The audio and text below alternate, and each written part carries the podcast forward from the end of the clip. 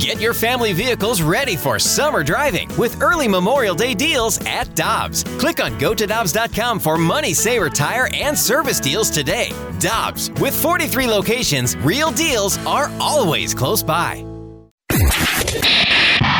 This is the Opening Drive Podcast on 101 ESPN. Presented by Dobbs Tire and Auto Centers.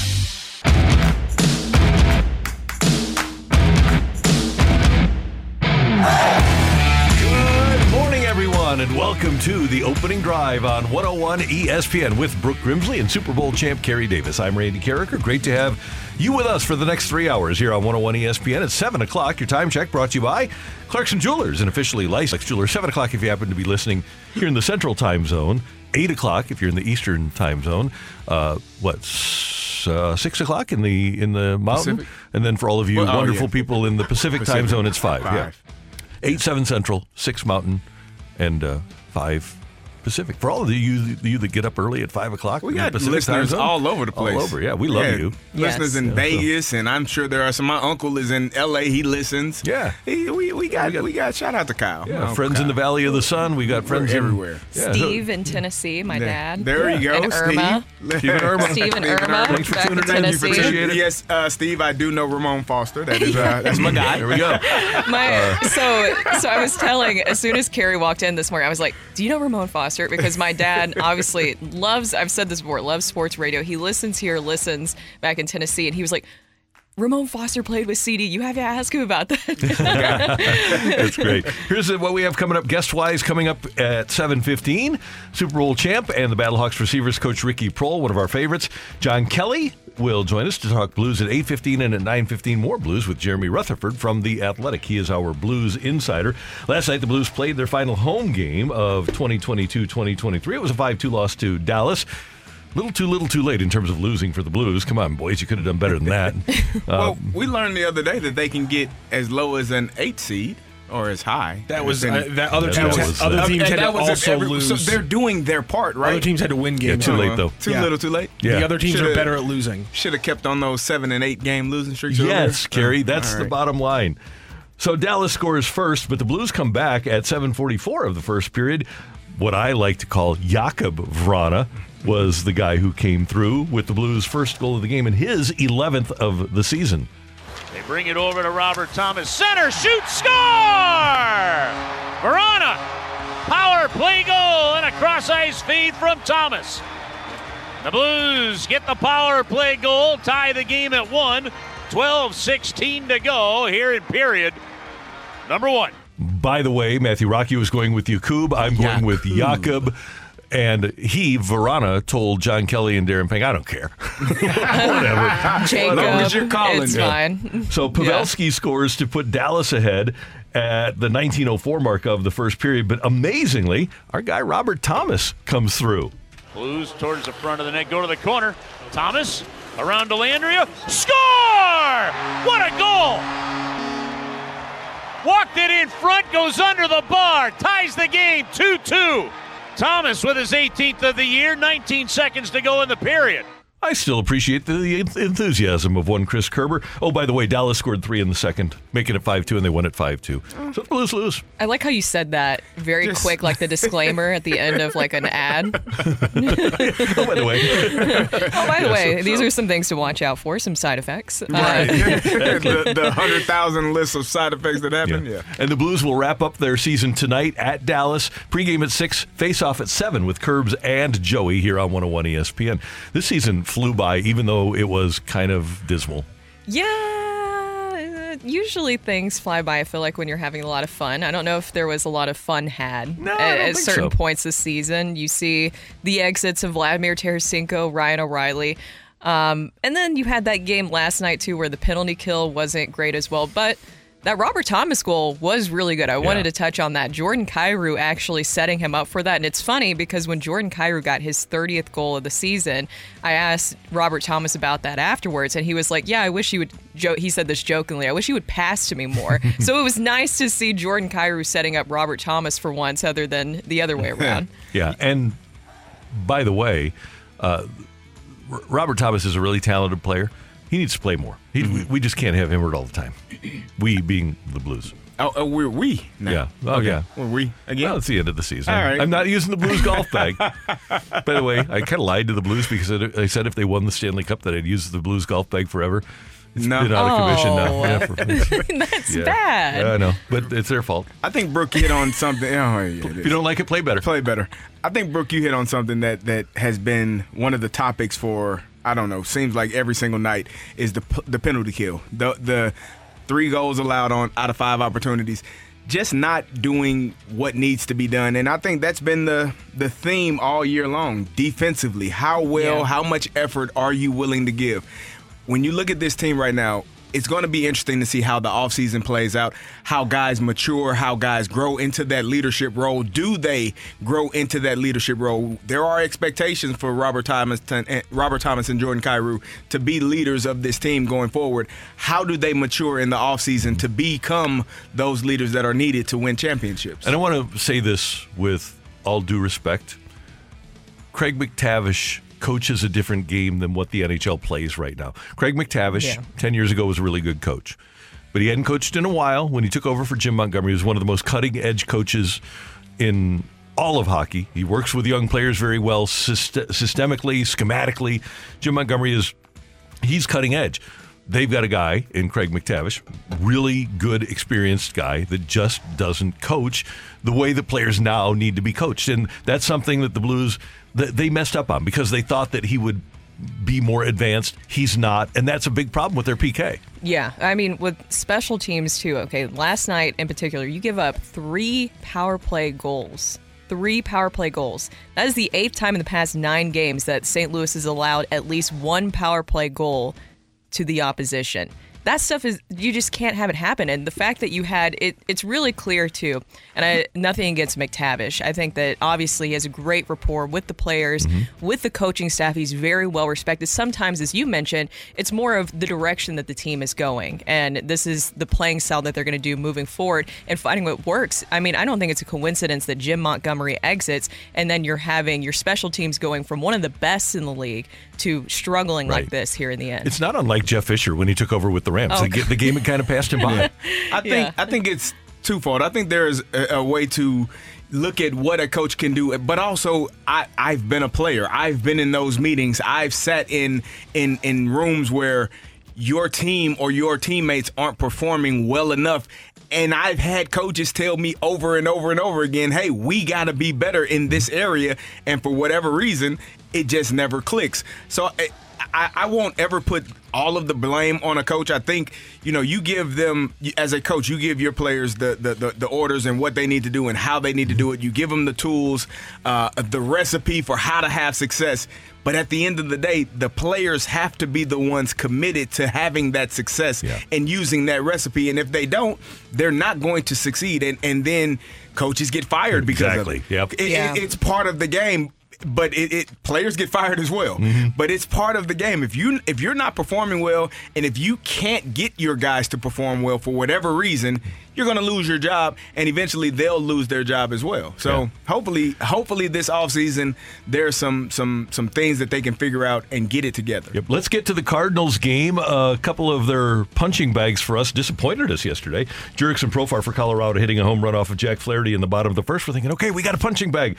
But then in the top of the second, Tyler O'Neill ruins our day. That's when he's at his best, when he's driving the ball all over the ballpark. Swing and a drive. Crush center field and deep.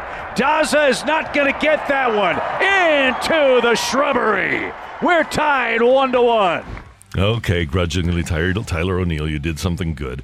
We get to the top of the fourth inning. Goldie aboard. Nolan at the plate. Nolan flied out to left. He's the DH today. He hits that one a mile high left field. Profar going back. Nolan Arenado belts it out of here. A two run homer. The Cardinals build the lead to 4 2 before Colorado is able to tie it in the seventh inning. But the Cardinals come right back in the eighth with the other Nolan. Swing, fly ball, well hit left. That ball's got a chance. That ball is gone. Another two run homer for Nolan Gorman, and the Cardinals are back in front. Paul Goldschmidt doubled home a run, and he doubled home a guy who set a major league record. Broken bat. Get through, baby. It will. Walker is aboard. 12 in a row. And you got to go back to 1912 for a rookie to do what Jordan Walker just did. See Eddie Murphy. Well, he joins Eddie Murphy with hits in his first 12 major league games. He's remarkable. The other part of this, guys, is that Jack Flaherty went five and a third. He did throw 85 pitches, but he only allowed two runs in Colorado. Uh, only one of those runs was earned. He struck out six, and he only walked one. What do you think's going on with Jack Flaherty? There's a problem there. He figured some things out. Where's your, you, where's your little- I- little Irish? Irish- Jack, could they, there be a more Irish guy than Jack Flaherty?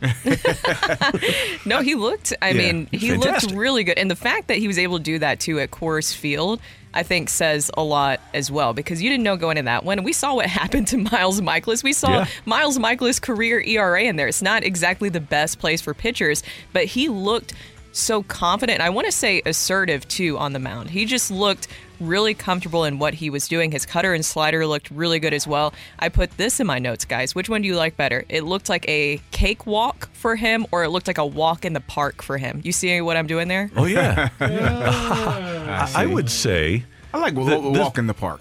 Yeah, i- i- in in that particular setting, it kind of looks like a park. Yeah. Yes.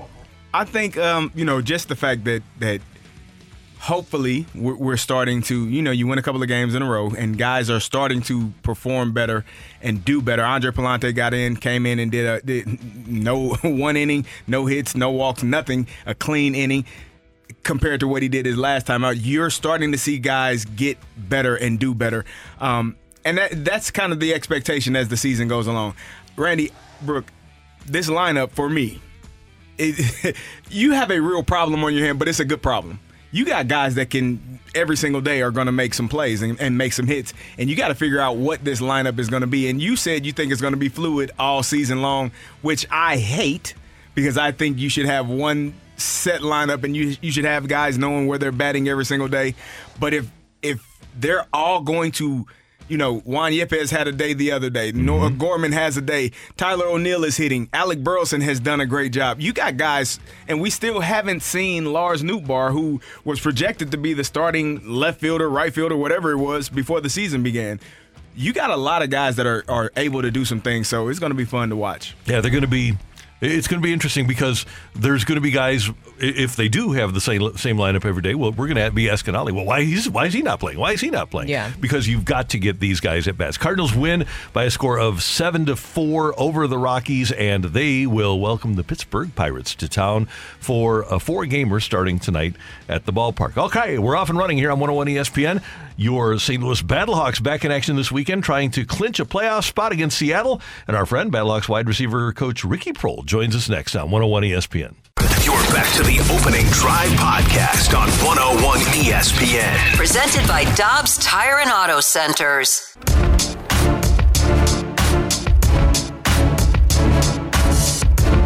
Grimsley, Super Bowl champ Carey Davis, Randy Karraker. Great to have you with us on the opening drive on 101 ESPN. Sunday at 2 at the Dome, the St. Louis Battlehawks can clinch an XFL playoff spot with a win over the Seattle Sea Dragons. And joining us now here on the opening drive is our friend, former Ram, another Super Bowl champ, and of course, the wide receivers coach for your Battlehawks, Ricky Proehl. Ricky, good morning. How you doing? Good Morning, Randy. How you doing? Doing great. Always good to hear your voice. I want to start with this. You have some players. Hakeem Butler is third in the XFL in receptions. Darrius Shepherd is fifth. You got some really good stories that have unfolded, and you have to be so proud as as the coach of those guys with the way that they have been able to produce this year. Not just those, but your entire crew. Yeah, I am, I'm very proud. Uh, these guys have been nothing short of amazing. I mean, they've just been a great group to coach. Um, have worked hard since day one, and, it, it's just I'm proud of them as a group. I, I just, you know, so many things you learn in my 17 year career playing with great players, and, and obviously the Rams being one of them. And, and I think of Isaac, and Torry, and Oz, and Marshall, and just how we played the game, and, and really what I learned from those guys and, and that group is we just we learned to play selfless, and, and uh, you know, there's only one football, and wide receiver is one of the toughest positions to coach, one of the toughest positions to play because you don't have control of getting the ball, and it's depending on the defense and the reads of the quarterback. And uh, these guys have played for each other, they supported each other, and it's uh, I couldn't be prouder of a group of guys. Ricky, I mean, one of my favorite storylines this season is watching you and Austin working together, especially back in February when he was able to catch that game winner, just seeing that celebration with you two. What has it been like being able to work with your son in this? It's been awesome. Um, you know, and, and I'd be lying if, if I said it wasn't hard at times. Um, just because I know uh, we've got a great relationship, and, and, and like any father son, you have your ups and downs, you have your disagreements, but he's been great. He's been uh, willing to learn. I think he respects um, dad as a coach, um, as a player, and as a dad, and, and I think it's been a transition for both of us. But it's been a, a, such a positive experience. Um, you know, I'm proud of him. Uh, you know, I think as a dad, sometimes you get caught up and you want him to do so well. Um, and I know he's had frustrations during the course of the season where he's been open and for whatever reason the ball hasn't gotten to him. And and um and that's part of the position and that's part of life. And and and that's what's so great about this game. You learn so many life skills through sports. So to be a dad and be there with him and be able to support him and and um be there for him during those tough times is has been has been wonderful. And and and then the exciting times to see him have that success and make some clutch catches when we need it. It has been so much fun to be there. Ricky, we had Isaac on yesterday, and he talked about, you know, you all obviously had great games on Sundays and Mondays, but he spoke about the preparation uh, that you all had and in the meeting room. So I want you to take me into into those meeting rooms with yourself, Isaac, Torry, Oz. And now remember, Ricky, the statute of limitations has passed. You can give us details. Who was sleeping? Who was who was engaged completely? Who's the jokester? How were those meetings with you all, you know, in preparation for for Sunday and Monday? Um, those ma- those meetings were unbelievable. Um, you know, I, I just preface before I got to St. Louis, and, and obviously '98 was a tough season for all of us. But I, you know, when you play like I did on some really bad teams prior to that '99 Ram team, you learn to be selfish. I mean, I hate to say, and all receivers mm-hmm. have some kind of, you know, they want the ball and, and you want to put up stats because you want to build your career. And, and the one thing I love about that Ram team, and, and Isaac was a little selfish. I was selfish. Um, uh, Oz was selfish. And I think the biggest thing I, I really, Torry Holt, as a young guy, green as green can be, just happy to be there, um, really helped bring us together as a rookie, to be honest with you. Because I think Isaac learned it. Um, do I want to catch 115 balls and go to the Pro Bowl, or do I want to catch 80 balls and spread the wealth amongst the guys and go to the Super Bowl and be uh, world champions? And so those meeting rooms were about relationships and about learning who was the jokester, which was Ricky, who was the serious guy. Sometimes with Isaac, Torry was a you know a fun loving dude. Oz was unbelievable, but we learned it was a brotherhood, and, and it was the most bonding experience I ever had as a professional athlete. Um, just learning to be selfless, learning to play for each other. And one of the, the most memorable experiences I have was 2001 when I won't say his name, but a reporter came in and wanted to do a story on the greatest show on turf, the receivers, Marshall and Kurt, and they didn't include me. Hmm. And Oz and Isaac and Torry and Marshall and Kurt said, "Where's Ricky?" And they said, "Well, we're just going to do this with you guys." And, and he said, "No, what? Ricky's as big a part of this group as anybody. We're not doing this story unless he's in the story." That's and awesome. and that just resonated so much about what this team was about, what this group of guys were about, and uh, so yeah, football is about X's and O's. It's about preparation for Sundays, but it's also about the relationships and the bond you form that makes you play better on Sunday and prepare together. So did I answer your question? I don't know, but it, me, it's good stuff. Good stuff. Hey, R- Ricky, you have you a know, unique perspective as as the Battlehawks get ready to take on Seattle on Sunday at the Dome because you played in the NFL, coached in the NFL. Now you're coaching in the XFL.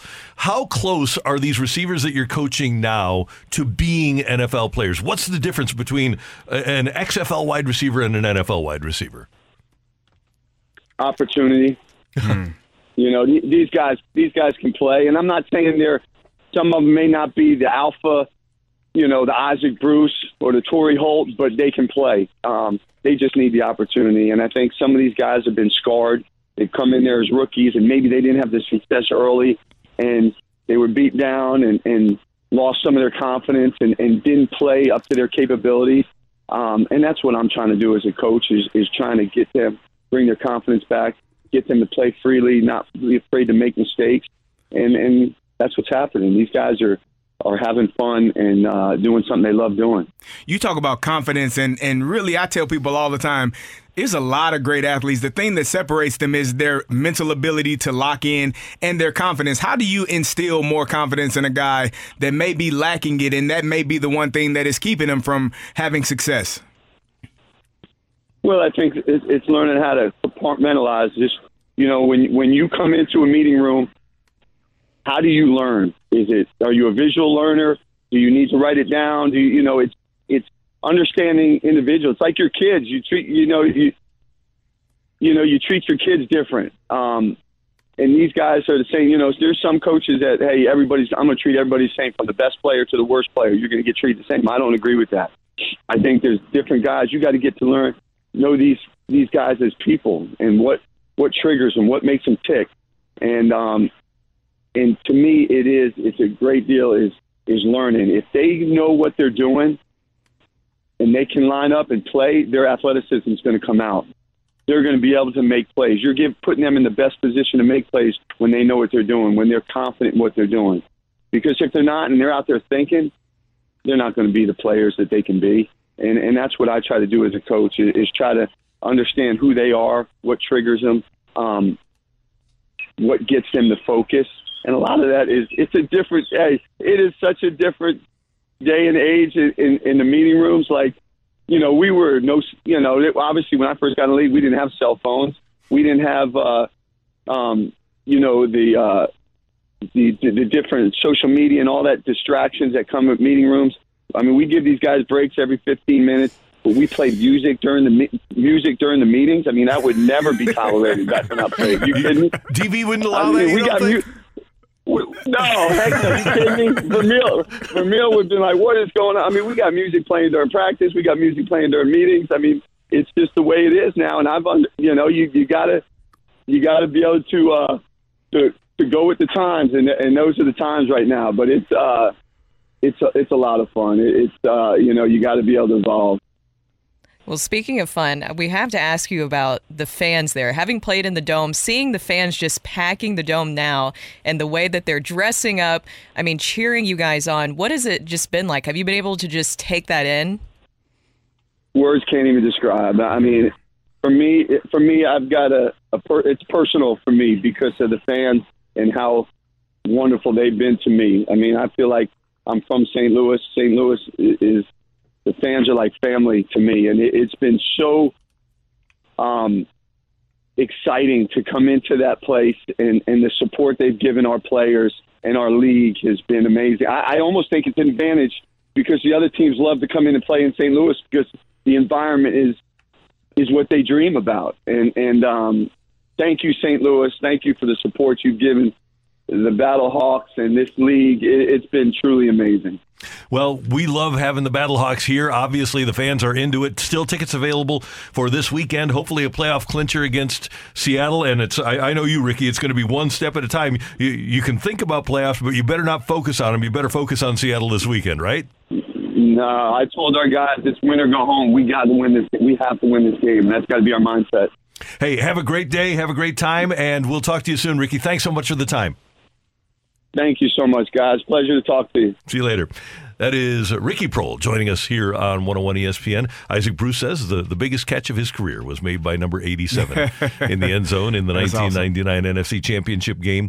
And Ricky, in addition, you hear what a great guy he is, just as an interview subject, but one of the most philanthropic, charitable guys mm-hmm. that you could ever run across in the NFL. Carey, you know, because you are one of those guys too, uh, but you know the guys yeah. that are doing it just out of the goodness of their heart, and he's one of those guys. Yeah, I think as professional athletes, it was for me. It was always important to give back because I was once a kid waiting at the gate to watch Willie McGee drive off in his car or Ozzie Smith Mm-hmm. drive off in his car, and I thought it was so cool.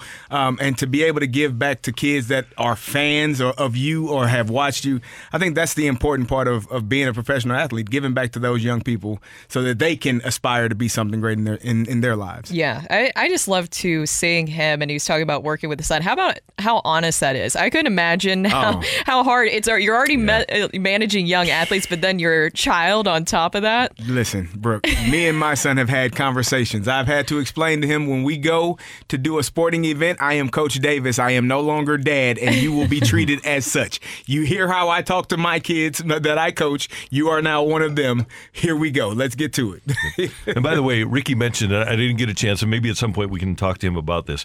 There was a game here in 2002, and Marty Schottenheimer, who coached at a place where they put on their scoreboard the loudest stadium in football, Arrowhead Stadium. Marty Schottenheimer came in here with his Chargers in 2002 and said after the game of the crowd at the Dome, their crowd deserves a significant portion of the success. He said, I've never been in an arena that had the kind of crowd noise that they had today.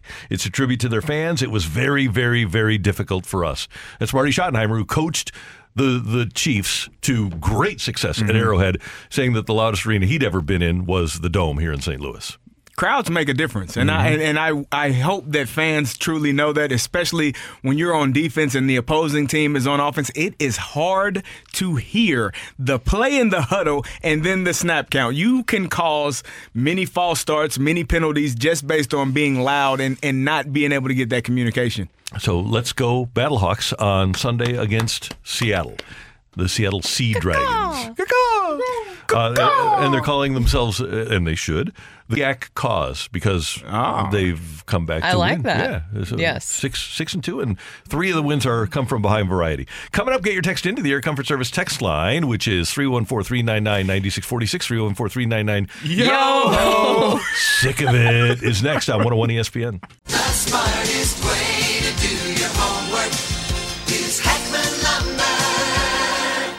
Warm weather means homework for homeowners, and if your homework means a new deck, then turn to the deck experts at Hackman Lumber. Browse the largest inventory of decking materials and deck accessories in Missouri at Hackman Lumber Company. Talk with their experts about treated lumber, cedar, TimberTech, Trex, Evergreen, and Azek to find the best deck for you. Check out endless choices of railings, balusters, and LED deck lighting options. Hackman Lumber Company will not be undersold on in-stock decking materials guaranteed. You can choose to do it yourself with Hackman's expert advice, or they can recommend reputable contractors to do the work for you. Hackman Lumber is an authorized Yeti dealer and also stocks a large assortment of grills. So celebrate summer with a new Big Green Egg, Weber gas or charcoal grill, and all of the accessories from Hackman Lumber. Come visit their showrooms in St. Charles, Pacific, and Troy, Missouri, or online at hackmanstl.com. You're back to the opening drive podcast on 101 ESPN. Presented by Dobbs Tire and Auto Centers.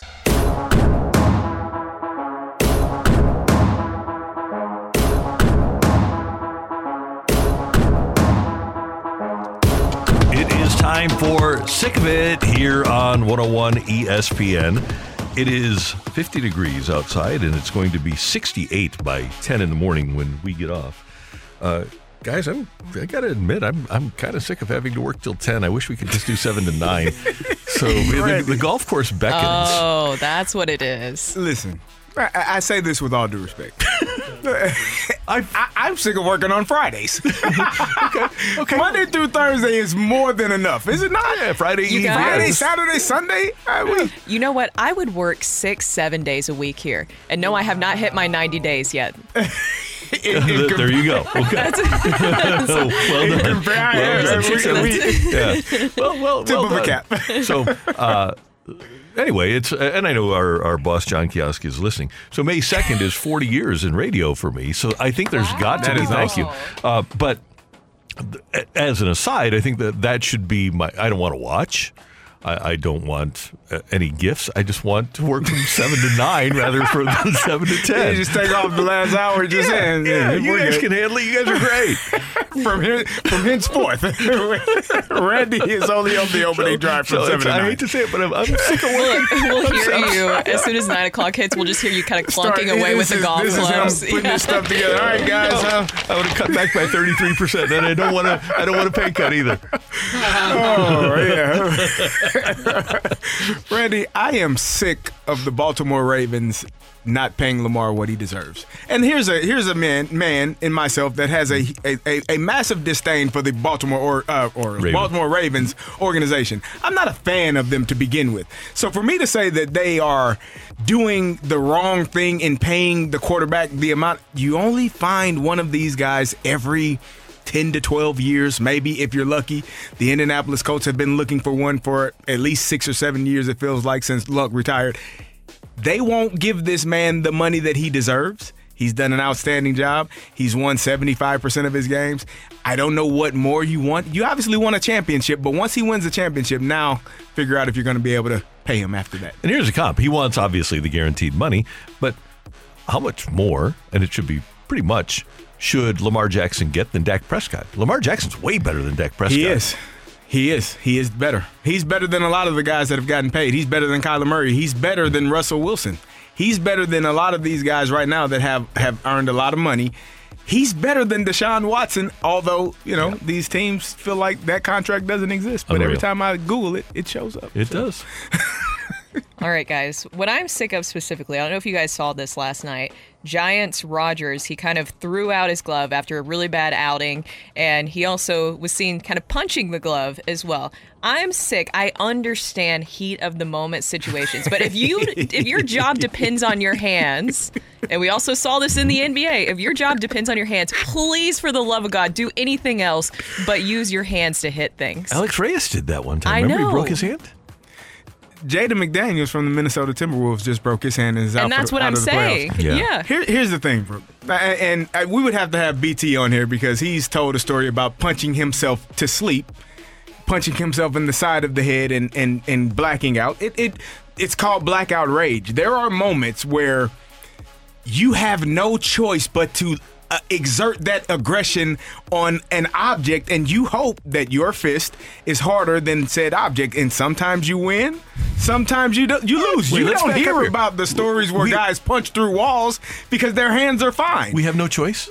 Is, did you just say we have no choice? yeah we have no Thank we- you. Okay, I feel better now. we have sometimes the anger and rage it, it, it overcomes you and you have to you have to get that out otherwise if you keep it in you'll explode Several why years why ago- not just like kick something? If you Because know then that you could break your toe. But then if your job involves your hands, I would breaking- break rather toes. that. Here's the thing, and about, obviously my job doesn't require my hands. But there was several years ago, I believe I was angry at a car dealership, and I punched out a phone and Punched a phone? destroyed a phone, and I had to get a new phone. I told you I broke get my it? computer. Oh, Yeah, I know the computer. You, you coaches. yes. I don't, did I tell you that, Brooke? Last Yes, year. I- yeah. This is a new. This, is, a new, one. It looks great. This is brand new. You needed yeah. an upgrade anyway. I did need an upgrade. I had had enough. So maybe maybe here is the solution. Every team should have a smash room like nearby. I want to do that. so that you could okay, oh, like yes. over by the locker room, go go run to that little room and here's your little hammer and you smash something. I, I would like love it. to do that. I There like you go. Problem solved. I created an invention. Teams hire me to consult There for you you and pay me like a million a year. It's fine. Let's get a couple of texts, Matthew. What do you got? I'm sick of Jordan Walker batting at the bottom of the lineup. Move him up. I'm ready. So you move him up, and then all of a sudden he doesn't get a hit. And how do you feel about yourself? Okay, so you Oh, got to why wait do till you he. think that's gonna Yeah, I- I- happen? Randy, what are you? what doing? is that? He's yeah, he's hitting in 162. I mean, eventually he's not gonna have a hit, right? At some point. some point. We just don't know when that point is, but at some point he's gonna go over for the day. Yep. You see, I, I, I'm going to agree with this texture because we were talking about this earlier during the break. Wilson Contreras not doing great right now. I think 100% he can turn things around, but you move up the guys who are producing, like a Jordan Walker, Nolan Gorman, even, and maybe Wilson Contreras takes that eight spot. Um, I don't know if he has. I, I- I don't know if you want to, dem- and this is a part of it. Do you want to demote your eighty million dollar free agent pickup to the A spot in the order. The guy that you signed for his offense, especially after 12 games. You is that? I guess 11 Change of games that scenery? No, with the eight spot is all I'm Yeah. saying. They'll be, uh, I, I think they'll be they'll be able to score runs. I'm sick of allergies. The weather has been perfect, but I can't sit outside without sneezing, having itchy eyes, or a runny nose. Sick of it. Oh my god, I, I'm gonna say, and my dog has allergies too, which is not something I was expecting. Really? So she has like runny, yeah, uh, I guess German. She's a German Shepherd mix. They get bad allergies. We put her on some medication, all that stuff, but she she gets like this time of year really runny eye boogers every Hmm, morning. So she wants to come give you kisses, and there's just eye boogers everywhere. Oh man, yeah, they're not great. just like mom. Poor you know, thing. I, I have allergies too. Uh, sick of it. How many places in the standings the Blues lost by having gaining by gaining points late down the stretch? What could have been a seventh overall looks more like a twelfth overall. Don't worry. It could be no worth of being in the 11th spot of the lottery. Obviously, the lottery can go poorly for you, and you can move down a spot or two. Um, but technically, they could, if a bunch of team wins games they're not going to win, and the Blues lose, they could get as high as eighth. Yeah, I just uh, not I, I'm not a fan. I know Car- Carey is uh, one of those guys who says you play to win the game. You yeah. play to win You need the game. The Blues need to lose game 82, and they need the Canucks, Red Wings, and Capitals to win game 82, including the Capitals winning it in regulation for them to get as high as the eighth spot. So there's your I mean, they could have. Uh, here's the thing: you could have gotten much lower earlier if you'd have taken care of business, or not taken care of business. But uh, those players want to win. Hello? You play to win the game. You don't play to just play it. That's the great thing about sports. There you go. Herm said it best. I'm telling you that that stretch between March 17th and uh, March 25th, where they won four or five, was devastating. Yeah. got What- a point in every one of those games. They killed them. What about playing to win the lottery? How, let me ask you a Can't question. play if you don't How win. many people Just do you fun know if you don't in, win. in, good in point. life? Good point. In life, everyone in this room, how many people do you know have won the lottery? Um, Well, like it's one big of- lottery. Like like the the hundred million dollar oh, Powerball. Zero. Zero. But I do have a friend whose dad Oh, zero. won Okay, zero a million dollars in the scratchers. That's Ooh. that's that th- those things happen. Did you see the but guy? you know more people that didn't win Yeah. than did. Did you see the guy that won that? What was the the last big one that was like a billion or something like that? He did the lump sum and now has bought a bunch of property in California. Really? In California, So he's basically buying oceans. and he got the lump sum, so He's it's like gonna fall off, California just huh? got like a bunch of money. He bought ocean. ocean, bought an ocean. Nice going, buddy. One more. I'm sick of Rainey's predictions not being correct. The Cardinals were supposed to be in first place. I never said. You didn't put a time on it. No, I didn't. I just said that they will be really good, and I think we, the the one that I might miss out on that Carey roped me into was the eight runs a game. we're, we're, we're really close. Yeah, we're, we're- we're halfway home. There you go. Yeah. Hey, We're working here. By the way, this is unbelievable. The Tampa Bay Rays are pretty good. They're averaging 7.67 runs a game. The Tampa Bay Rays, again, are averaging 7.67 runs a game. Their ERA is 2.17. They've scored the most runs and they've allowed the fewest. That's pretty good. Tampa, and, and they don't have a payroll near what the Ah. Cards, Cubs, Yankees, So- Mets, t- Padres. So everybody's gonna go in that route. It's all about being smart. Yeah, yeah. it is. And the Dodgers have kind of gone that route, but spent money too. But the Rays are better than anybody. Thank you very much for your text. We do have more texts coming up 314 399 9646. 314 399 Yo ho! We've got Take It or Leave It next on 101 ESPN. You're back to the opening drive podcast on 101 ESPN. Presented by Dobbs Tire and Auto Centers. It's time for Take It or Leave It. Want to say something? Want to put it out there. If you like it, you can take it. If you don't, send it right back. Get your text into 314 399 9646 and give us your Take It or Leave It. Brought to you by Gloria Lou Realty. Visit gloriahasthebuyers.com and start packing. That's my final offer. Take it or leave it.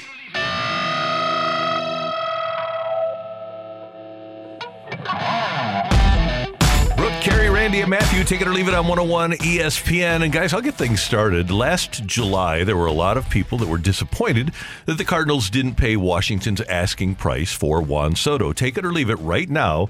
You would give up Jordan Walker, Masyn Winn, Dylan Carlson, and Nolan Gorman for Juan Soto. Leave it. Leave it. That's what they wanted. Yep, leave. Yeah, good, I'm no. leaving that. I'm leaving that. Okay. You got to leave that. You got four starters potentially there. it was just it, it was too much like especially with the with the talent level that you were asking for But the Padres kind of went there though with what they gave up. They, with, with they gave up C.J. Ab- the, uh, C.J. Abrams, Mackenzie Gore, uh, Robert Hassell, and James Wood. And Hassell and Wood are right there as prospects with Jordan Walker, Mason Wood, and then uh, they, they gave up uh, obviously Mackenzie Gore. The Cardinals couldn't have matched that with with a pitcher, but. I- I'm with you. I would leave it. There's absolutely, and I said it at the time. You can't give up all of that control for what might be two and a half years of a player or two years of a player. I wouldn't do it today. I'm not so sure, based on what their contract status and the the fact that Juan Soto is a Scott Boras agent. Would I trade six years of Jordan Walker straight up for two years of Juan Soto? I don't think I would. no Not at all.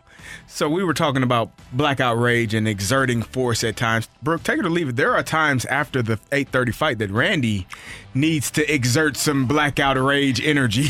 yes also just want to throw this yes we need to have um I can't say because some somebody kindly pointed out that I can't say smash room anymore because of the other Oh. meanings behind it. So a rage room. How about that? Rage room. We need one in the, in the corner over In there. corner. Randy's rage room. That's so. and then a picture of Rockio's face. Two quick things. let's let's get to the smash room It's just first. staring at me. Uh, with the smash room, uh, early on, Michelle and I started during the pandemic, and we were going to start a book club, a baseball book club. Okay. And Michelle decided to go with the hashtag BBC. Oh no, no, get away from that. Don't do it. Don't do it. So that's one thing. Oh. That's a hashtag you do want to stay away from. Yes. It's That's NSFW. and the other thing is, Mike Ryder will tell you the story. BT will tell you the story. One time I did have a phone slip out of my hand and go right past Ryder's head oh. because I was oh. upset here. Yeah, there he was. was. He was. You had a Naomi. Campbell? There was. It was a. It was a. It was a. It was a co-host. Uh, yeah, yeah, And, and yeah. So my phone uh, Anger, just it, rage. kind of slipped out of my hand and, and zipped right past Ryder's head, I and everybody's looking at me like my eyes wide open. What the hell just happened? That's what Naomi Campbell said, right? You, you just had one of those moments. Remember when she had that with her Oh. assistant? Yeah, it, it happens. It happens. It's called blackout rage. Yes. And and if you're blacked out, you don't know what's taking place. So it's not really your fault. no, no, it's not. It's not you. it is not you. It is a court of law. I was not there in that moment. I was actually watching myself perform from these above, acts. from above. I wasn't actually doing it. I was watching it. I've watched myself You're a few like- times and oh my god, stop, stop, no. Yeah. Looking for a bub, like, huh, that person's going I crazy. a- oh, I wait, a- that's me. I get a message from Rock saying no poking the bear. My apologies, Rock. oh. Love you. just, just setting the tone for for today's fight. You already got the questions, huh? Thanks a lot, buddy. It's like, hey, what, what happens if you what happens if you just like you know kick this hornet's nest? Oh, you better run fast. Brooke, did you already go? You didn't go, did you? No, I It's have a your turn. gun. Here we go. Oh, okay. Brooke's headphones are don't point this out. Please don't. I also taped it. like, oh my god. I also had a rage incident. No, I'm kidding. Oh. Um, I keep for, I keep forgetting every single day to buy new headphones. I took a, like a three hour nap yesterday, and I meant, I meant to go buy new headphones. And if you guys, maybe I'll put out a picture. I don't know. I'm do. Hold on. embarrassed. No, got- don't take a picture of me. No, I feel very vulnerable right now. Here, you got to Um, take over right now. no, Randy's She literally Randy's coming gonna over. Take a picture. She's gonna take them. She took them off. No, I and covered her face up. I feel ashamed. These things are like it, it looks better when you have it on your head because It it's it's It's funny. it's hanging off one side. Like I just looked over. I'm like, what the heck is going on? and I tried I tried to tape it up so you guys wouldn't Oh, my notice. God. but then it- that might have made it worse. The best part is that this happened yesterday. Is that I, I, I started oh. laughing during the show because I looked over and she had the headphones the way like to make it both ears on. It looked like she had like an extra like bump in her head. Oh my goodness. Okay, a little bit. It's just okay. Uh, So let's look, take it or leave it here. yeah. Um, take it or leave it. I need to buy new headphones. take that. Yes, Yeah. take that. Okay, It's got a take it. Five below. It's a Yes. five, five below has a million headphones. They No. might only last for four or five months, but they're I still good. know. I just I was meant to do it yesterday. Took a long nap. It was one of those naps where you're like, "What day is it?" And then Yeah. it's like it's already Been there. freaking nighttime. But my real take it or leave it, guys. Real one. Matthew Liberatore last night, ten strikeouts, seven innings. Take it or leave it. We'll see him soon. I feel like I Take keep it. saying this. Yep, you have to take bring him up. He hasn't allowed a run yet this season, has he? Did he allow one last night? Um, he gave up. Let me see. Because his ERA going into yesterday was 0.00 in two starts. He gave up two earned runs. Okay, so still his ERA is probably below Off of one hit. Yeah, pretty good. All right, what do we got on the text line, Matthew? Take it or leave it. If Lamar goes back to the Ravens with OBJ, Bateman, Andrews, and Dobbins, they become the most lethal offense in the NFL. Oh, And the most important part might be the new offensive coordinator. I don't know. Mm, I push. I don't know. I had the. I still like what what Miami has with with. I mean, obviously what San Francisco has offensively. Jalen Hurts and and those guys in Philly. Mm-hmm. yeah. those are some explosive offenses. So I would say right there. I, I'm not going to I wouldn't say the most lethal. downgrade the Chiefs quite yet. Oh yeah, I forgot about those guys. Yeah. I mean, they only. eh, eh, Yeah. We'll see. The Blues, take it or leave it, the Blues penalty kill is the only one trying to lose hard for Bedard. Yeah, I'll take it. Yeah. Yeah. Yeah. Whatever's going on there. Oh my god. That's a really yeah. Take it or leave it. Vrana outprices himself out of a contract extension with this play next season. Uh, yeah, I'll take it. I'll take it. He's Uh. gonna when he when he scores 50. I guess they're gonna have to sign him, huh? When he scores Yes. 50. I'm gonna leave it. there. He'll he'll be here if he plays as well as he did in his short stint. Seems like he likes it. Yeah, loves us. Take it or leave it. The Cardinals have a problem with playing Mr. Juan Yepez. Uh, it, well, it's difficult when you have Everybody yeah, hitting. everybody hitting. Yeah. Where is he going to play? Would be the question. Obviously, DH outfield is is essentially out of the question because you got so many very good outfielders. Oh, so many outfielders. I don't know. They can actually play the outfield. They can actually play the outfield. Um, I mean, can he play third base? Give Uh, him, no. give, yeah, okay, No, well, he's- then he's he's first base. He, he's uh, He play as a third base. baseman. He makes a pretty good DH. Randy, I'm just what are we doing here? Uh, Reminds me of what Greg said last year about Nolan Gorman. People when they ask him how, how's, he, how's his defense, man, he can hit. yeah. Take so, it. Yeah, Yep is his. Uh, he, he's a DH. Okay. All right. Take it or leave it. Aaron Rodgers takes the Jets to the playoffs. Uh, Take it. takes the Jets to the playoffs. Well, he's got to be a Jet first, and we're still waiting on that. I'll take it whenever he gets there. I don't know if he's going to go. If I'm the Jets, I'm not in a rush to sign or or or pass, you know, give up so much, so many draft picks to the to the to the Green Bay Packers. The Green Bay Packers have a decision to make. They are the ones that are in trouble in this. They have to either trade him or release him or keep him on the roster. In all of those scenarios, Aaron Rodgers wins. But if he doesn't show up, he doesn't get paid. He's going to show up. Why wouldn't he show up? Randy, I Green wouldn't- Bay? I sixty million dollars. I'm going. I'll be standing right there with a note clip with a clipboard if you want me to.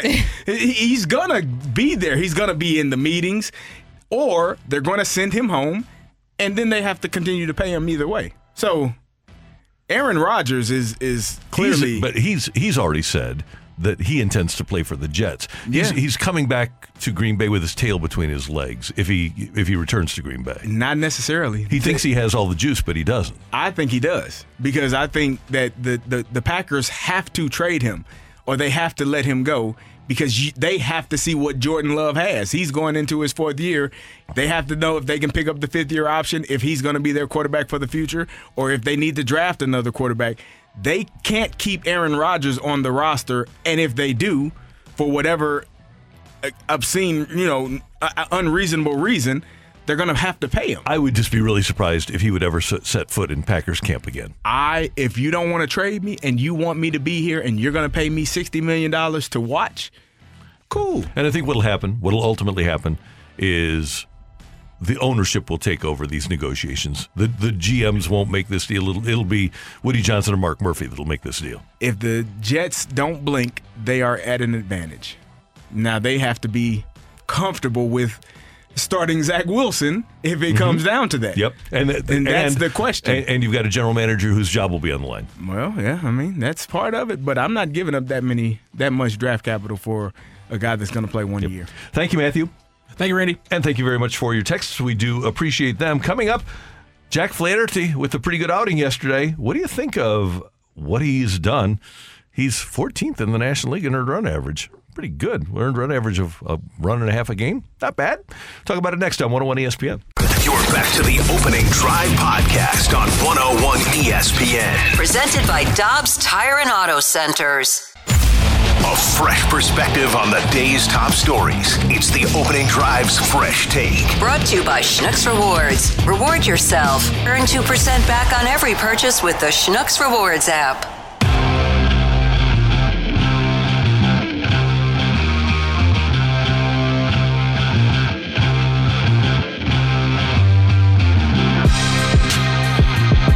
15 teams in the National League and five starters for each team nominally, that's about 75 starters that you have in the National League. And right now, the Cardinals' Jack Flaherty is 10th in earned run average at 1.76.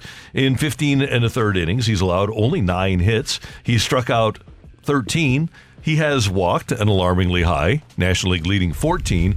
But overall, would you rather have Jack Flaherty with the 14 walks and the 1.5 earned run average, or would you rather have a guy with like one walk and an earned run average of six?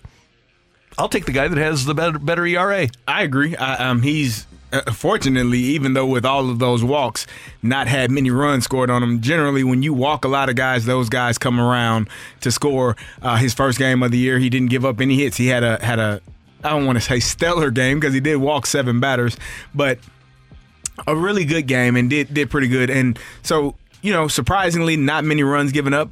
Done a done an okay job. I think he's still what Jack Flaherty his expectations are and what our expectations are of him, I think are greater than what he's performed at right now.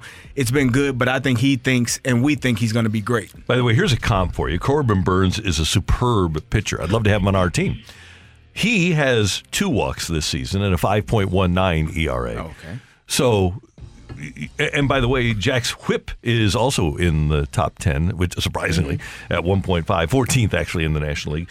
But uh, Jack has pitched pretty well. Now, Adam Wainwright talked yesterday to us about what a difference having to focus in Coors Field can make for a pitcher. I've got to lock in. I've got to be super committed to every pitch. I've got to get my mechanics in the perfect spot to throw this pitch, and, and it and it is exhausting. From what you said, though, it is exhausting. I'll tell you that it, it's uh, that total commitment to pitching there, and the the mindset's the big thing. You know that you can come out of there. I, I know this from experience, and maybe it's just naivety, but I think if you just you just have to be fully committed to the adjustments you make there and believe it, you know, and then you can get out of there. Okay, And Flaherty looked really, really good. And correct me if I'm wrong, I'm sure somebody will on the text line. That was his first ever start at Coors Field, and he looked really assertive and confident. I mentioned this earlier. His cutter and slider looked really, really good as well. I mean, he was making Wilson Contreras really work hard behind the plate as well.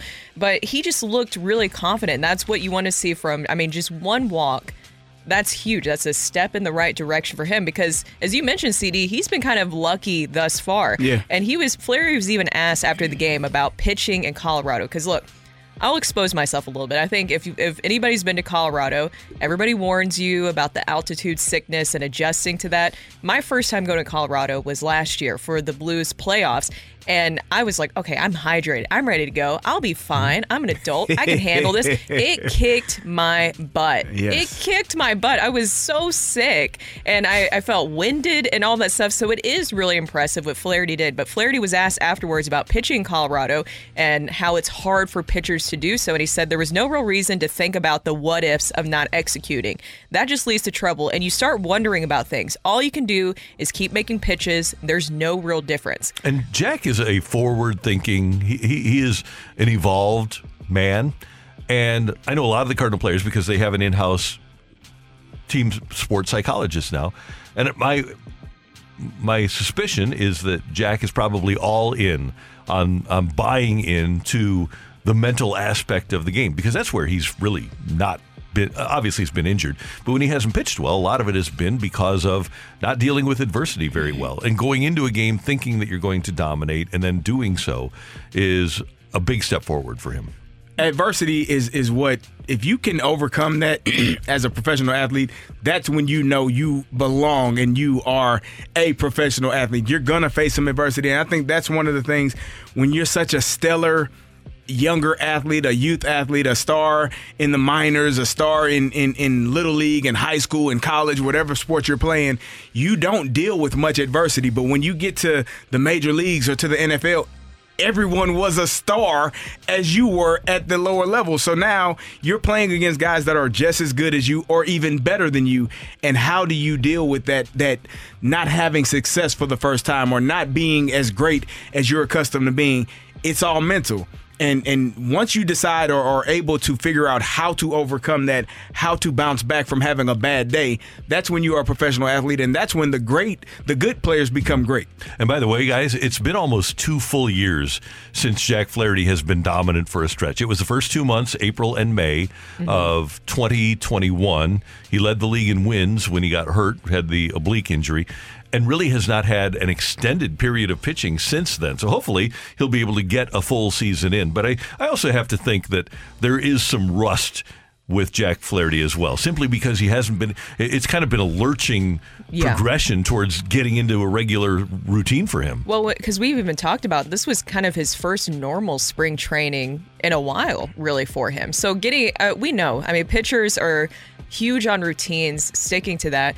But we also know this is a huge year for Jack mm-hmm. Flaherty, especially contract and money wise. Whether he stays with the Cardinals or moves on, whatever happens with that moving forward, he knows that. And it seems like he's taking the right approach now. And what can you ask for him? I mean, through three outings right now, Flaherty has given up three earned runs on nine hits. Of course, we know about the walks. He's walked 14 compared to his 13 strikeouts thus far. But at least this game, especially the way that he was able to perform in Colorado, you're hoping that that's going to be a step in the right direction. Because at first, when he gave up that leadoff homer to Profar, you're like, oh, oh no, where is this going to go? We're going to have like a mm-hmm. Miles Mikolas situation here. But he was able to really lock in after that. And then he recorded like nine consecutive outs at one point. Do you all have any issue with five innings? That's been five and a five and a third. Five innings has been really his his max so far this year. I know that analytics tell you that by the time you get around the lineup the third time, you're going to mm-hmm. struggle. I'm I, I might be really old school, Randy. I'm, and Brooke, I might be one of those guys that really feel like I want to see pitchers go deep into games, six, seven, eight innings. I loved what uh, Jordan Montgomery did a couple of starts ago, uh, a couple of days ago when he got seven innings. Those are our starting pitcher quality starts, and those are the things that I want to see. Do you have any concern about him only pitching five? I know that he's done it in the past. He's been a guy that has gone deep into games. I don't know if his, health, and obviously the walks are a part of this. Yeah. I, I don't know if his health will pre- prevent him from being able to go deep. But if, if he turns the six and seven walk games into two walk games, then all of a sudden he's saving himself so many pitches that he can get through Yeah. seven rather than five and a third. Because even even at those five innings, he's 85 pitches, 94, 95 pitches in five innings. That's a lot of pitches for for a five inning game. Right, and th- just think about taking four walks off. That's Yeah. at, that's at least 24, 4, 8, 16 pitches, Yeah. and probably more because you're going to throw some strikes in there too. Mhm. A lot of his uh, his walks are on full counts. He's really inefficient that way, and he, he just needs to bury like he did yesterday, as you mentioned with the what he, his stuff was yesterday. Brooke, he was burying guys. Yeah, I I think that it is. It's a good point, CD. Of you do get concerned because especially with the bullpen, Yeah. you can't you. As we get further into the season, you would like to see your starting pitching go a little bit deeper into games because the bullpen can only do so much, right? And they have been getting to the bullpen a little bit quicker. These other teams have, and you do worry about that. What that that amount of pressure and pitching is going to do to the bullpen for the Cardinals because that that is a lot to take this early on. But you kind of hope that these guys are going to work up to that point of where they can go deeper into games.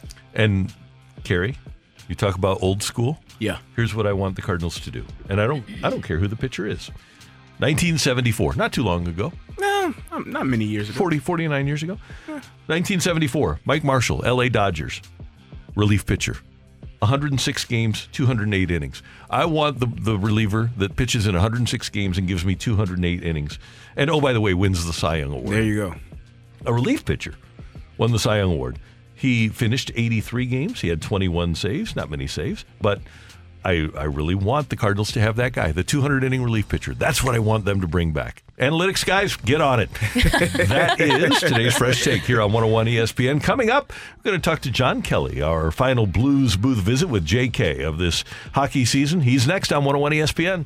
You're back to the opening drive podcast on 101 ESPN. Presented by Dobbs Tire and Auto Centers. We are talking everything St. Louis Blues as we head into the Blues booth. Presented by Boardwalk Hardwood Floors, a proud partner of your St. Louis Blues. Find your perfect new floor at our four convenient locations and online at boardwalkhardwood.com.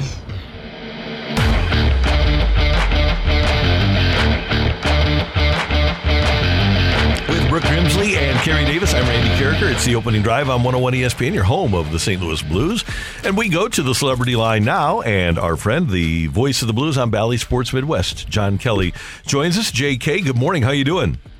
I'm doing great. How are you guys today? Everything's good, and I, I know you, and I know how much you enjoy being around the team. It's got to bum you out that you guys didn't get the opportunity to do games 81 and 82. That it that it ended after 80. Usually, it ends after the first round of the playoffs for you guys, but uh, that's got to be frustrating for you, as a guy who loves to work.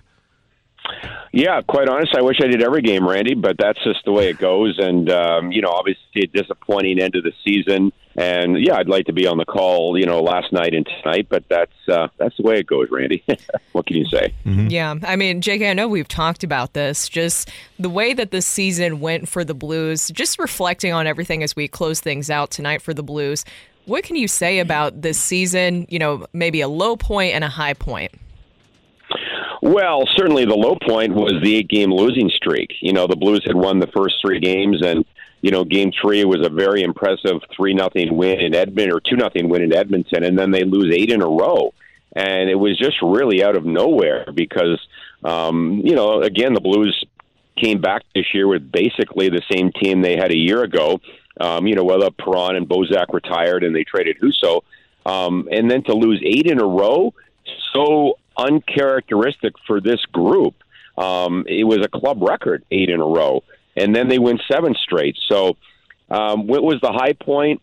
You know, I don't know. Maybe that road trip in early January, I think it gave the, the fans and the team some hope. Uh, they won three or four games on the road. Uh, the only loss on that trip was actually in Montreal, um, the weakest team of the four they played. And I think I think you came out of that road trip really enthused, and then shortly thereafter, the Blues had that seven game homestand and they went three and four, and they just seemed to be so inconsistent all year long.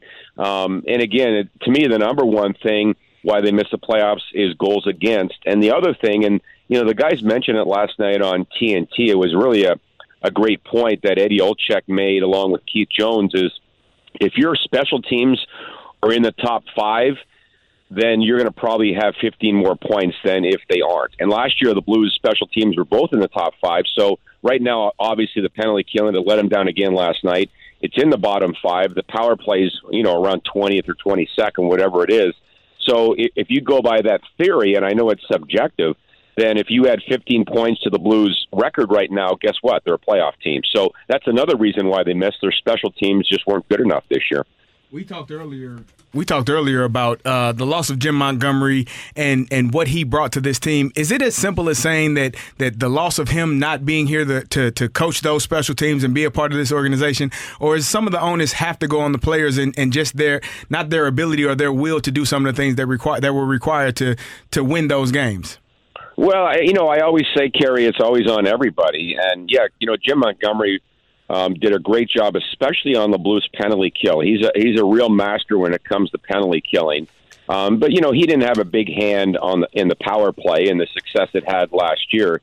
Um, but it's it's all on all the coaches, and it's on the head coach, of course, Craig Berube, and it's on the players. So it's not just one guy. And yeah, did the Blues miss Jim Montgomery? Perhaps. I mean, he, he he's proven to be a pretty good coach. His team just set an NHL record for most wins and most points. So the guy knows what he's doing. and he almost upset the Blues in 2019 in the second round when he was coaching Dallas. So, but you know, you can't look at oh the Blues lost Jim Montgomery, so they're going to have a 27 point drop off or whatever the number is going to be.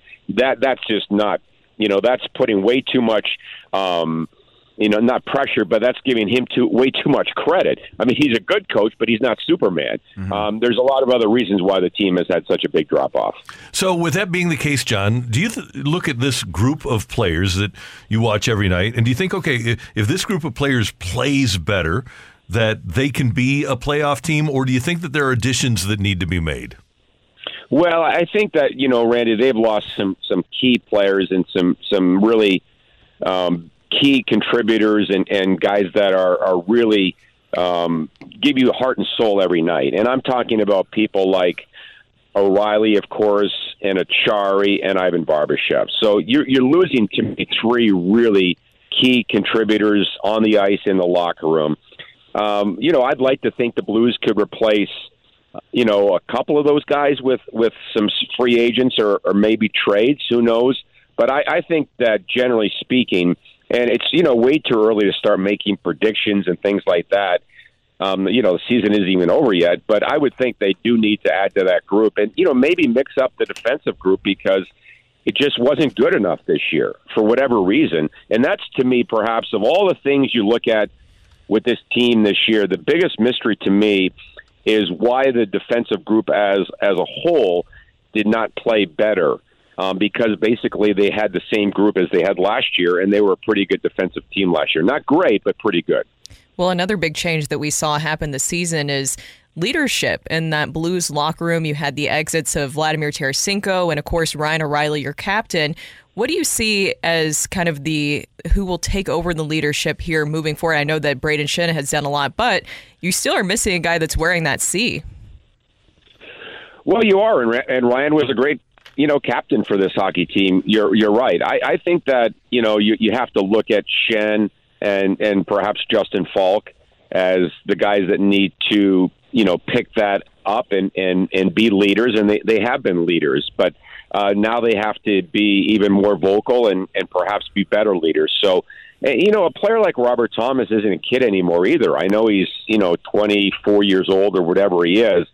Um, but if Robert Thomas is going to become your number one center iceman, which he, he has been and will be, he needs to he needs to be a leader and he needs to be your best player every night. So you can't. I don't think you can just look at uh, you know a couple of guys and you know a guy like Parayko obviously has been around since 2015 and and he had a very inconsistent season. But I would think off the top of my head. In particular, Faulk and Schenn are the are the two that need to fill that void. Berube was on the fast lane a couple of days ago, and he talked about the leadership roles of Kyrou and Thomas. What does that maturation look like for them? To what do you, what do you need to see from them to know that they are going to be the leaders that can help this team make a playoff run and, and make a Stanley Cup push? Well, I think Carey, you know, that's a tough question because there are a lot of in, intangibles, and in, in you know, how do you really define leadership and you know, great leaders? Um, but I, I guess off the top of my head, I, I think that you'd have to look at those two guys as being more consistent players and, and and doing the right things and playing the right way and and playing winning hockey. And you know, for the most part, both of those players ha- have had pr- you know good seasons. Kyrou's you know 37 goals, career highs in goals scored, and you know Robert obviously has been dealing with some different injuries here lately, um, but you know he's been inconsistent as well. So when I look to that, um, I, I look to two things. I look to being a more consistent player and playing winning hockey. You know, getting the puck in deep and, and making smart plays at your own line and and not you know turning the puck over. You know, playing the scoreboard, things like that. So, you know, those are things that I would look for as playing winning hockey as well. Hey, JK, I want to circle back to the special teams for just one moment because Ken Hitchcock, uh, I don't know if you felt this way being around him every day. I, he taught me a lot of hockey. I, I really feel like he was a great teacher for me and kind of coached us up. And one of the things he always talked about was you want your special teams, your PK and your power play to be elite. They they should add up to 110. So your percentages should add up to 110. Example this year, Edmonton is elite. They're at 109.4. Boston is elite. Their PK and, and uh, and power play add up to 109.8. it's glaring that the Blues penalty kill and power play add up to just 91.6. That's pretty far from elite, and that's what you were talking about right off the top. Yeah, I would think, Randy, the range I would want to be at is a minimum of 100. Mm-hmm. So, you know, 110, you're going to be in the top two or three in the league if you're if you're at 110, I think. Yeah, that's elite. You know, yeah, that's as good head. as it gets.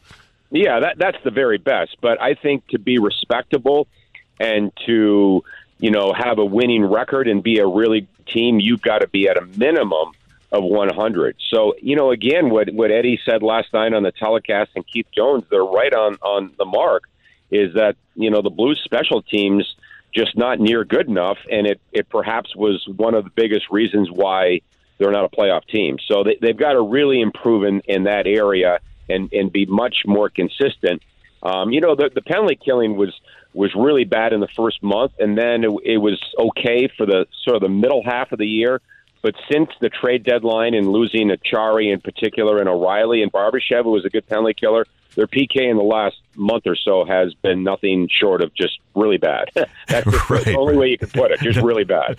Hey, JK, before we let you go, I think we're all picking Boston in the East, but the, the West is such a jumble. Do you have a team that you look at and you say, okay, I think that's the best team right now in the West? Yeah, you know, it, it's hard to count out Colorado, but you know, the X factor with them is how healthy are they going to be? They haven't had Landeskog all year long, and I have no idea if he's going to play in Game One of the playoffs. Um, but if they do get healthy, they're obviously the, the best team. But aside from that, the team that I like would probably be the Dallas Stars. I really like their their depth, and I, I like their balance, and I like I really like their goaltending a lot with Jake Oettinger. So um, there are other good teams out there. Um, Edmonton obviously is a really good team, and, and LA and Vegas and uh, those clubs. But I, I my pick would probably be if it's it's not Colorado. If they can't get healthy and get going, it would be the Dallas Stars. John Kelly, we've really enjoyed having you on every week during the course of the season. Thanks so much and have a great summer. And we'll be talking to you as the 2023 2024 season unfolds.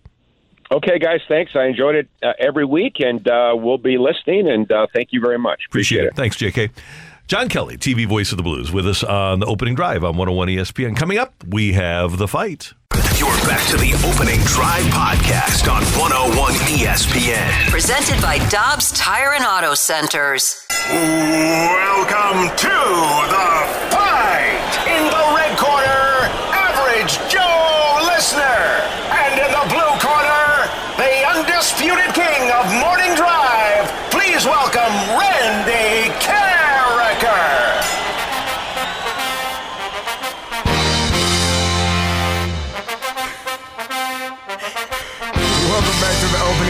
drive. I'm Carey Davis, joined by Brooke Grimsley, and it is time for the fight. And our fighter today is Zach. Zach, how you doing? I'm doing good. How are you? I am doing great. Are you ready to take on Randy Karraker? I am. I'm ready. Now, is this your first time fighting Randy? This is my first time. All right. Have you have you been preparing for this moment for a while? And if so, how do you feel that this is going to go? I've been preparing for months now. so Okay. I think it's gonna go great. All right. Well, let's see how you do. All right. Here we go. Which 1986 major did Jack Nicklaus win for the, his record 18th and final major championship win? Was it the PGA Championship, the Masters, or the British Open slash Open Championship? Uh, can you repeat the options again? PGA Championship, the Masters, or British Open slash Open Championship? I'm gonna go with the British Open. All right. Which National League club holds the league record with four different players hitting their 500th career home run while wearing their uniform? The Giants, the Dodgers, or the Mets? The Giants, the Dodgers, or the Mets. Uh, I'm gonna go with the Dodgers. Who is the current active receiving touchdowns leader in the NFL with 87? Is it Travis Kelce, Mike Evans, or Davante Adams?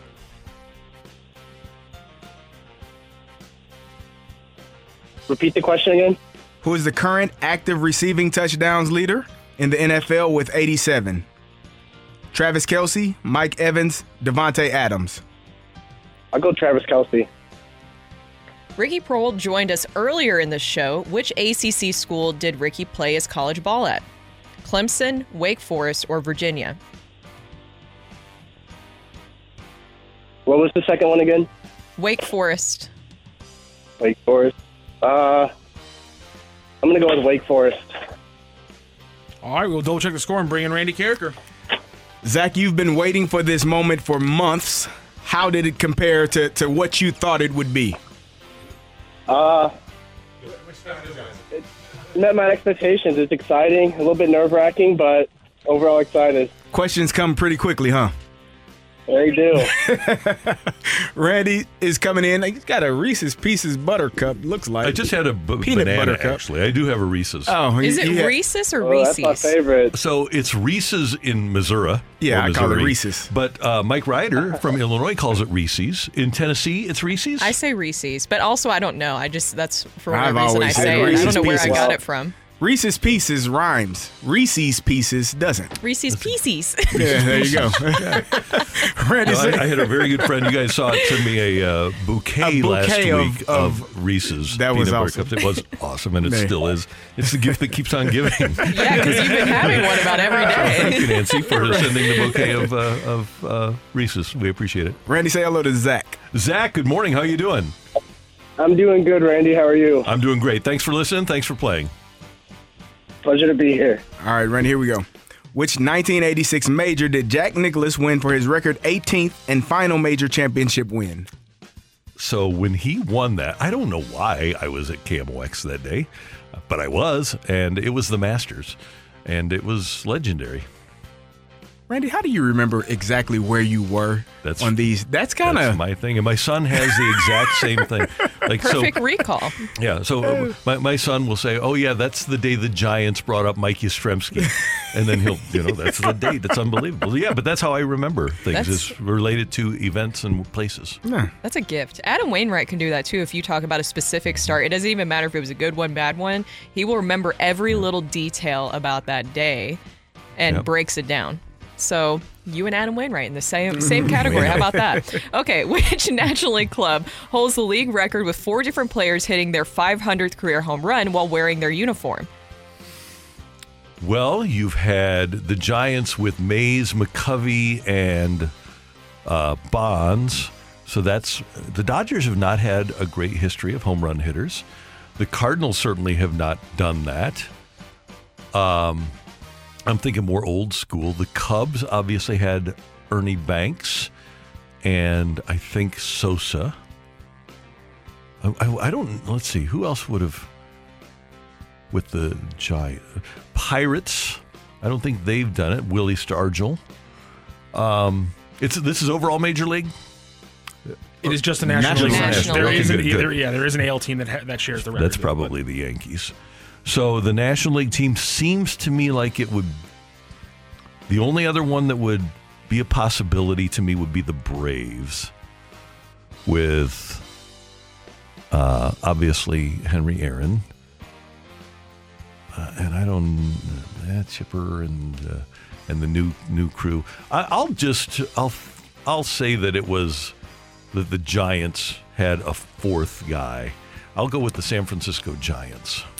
All right, Randy, who is the current active receiving touchdowns leader in the NFL with 87? 87 touchdowns right now. Uh, in the interest of time, CD, I'll do the lifeline. Travis Kelce, Mike Evans, Davante Adams. Travis Kelce seems like a pretty good choice here. Let's see, Davante. I'm just going by. I'm going by fantasy history. so I, I, Davante's had a couple of good years, but I don't think it's 87. And Mike Evans, let's see, he was in the 2014 draft, I think, 14, 15. You know, I think I'll go with Mike Evans rather than Kelce. Ricky Proehl, Proehl, excuse me, joined us earlier in the show. Mm-hmm. Which ACC school did Ricky play his college ball at? He was a Wake Forest Demon Deacon. I always love that mascot name for Wake Forest, It's great. Demon yeah. Deacon. Yeah. I like unique stuff like that. I got to you don't see- like it? yeah. CD CD made a Demon. Yep. deacon. Demon deacon. I was a junior deacon at one point. I don't know if I wanted to be a demon deacon. I got Sounds to see. Sounds scary though. Yeah, it sounds really scary. I got to see Tim Duncan knock SLU out of the NCAA tournament. I think it was in Baltimore. 1998, is that right? Or 90s, 97? It was in the late 90s. What was the point guard? Childress. Chil- was it Ray, Rudolph, Randolph? Randolph. Randolph Childress. Yep, Childress. Yep, that was pretty He hit good. that step back shot. Yeah. Randolph Childress. That was Yeah. here, wasn't it? Tell you what, Wasn't it here? that's an ascot No, all star uh, right there. That game was oh w- w- when Childress played. Yeah, when Childress they were played, here, when he hit yep, that shot, yeah. Yep, yeah. Randolph Childress was an ascot all star. Oh, oh absolutely. Absolutely. Randolph question. Childress. Yes, absolutely. We do have a winner in today's fight. Ring that bell. The winner and still champion of the fight, Randy Karraker. The fight is presented by Golf Discount of St. Louis with the most experienced club fitters in town. Why shop anywhere else? Just win, baby. I am so sorry, Zach. Randy beat you today with a 3 1 victory in the fight. Oh, bummer. It's, it's always a tough one, and let's go through those questions. Jack Nicklaus won the 1986 Masters, and that was his final 18th major championship win. Still, of course, the record three ahead of Tiger Woods.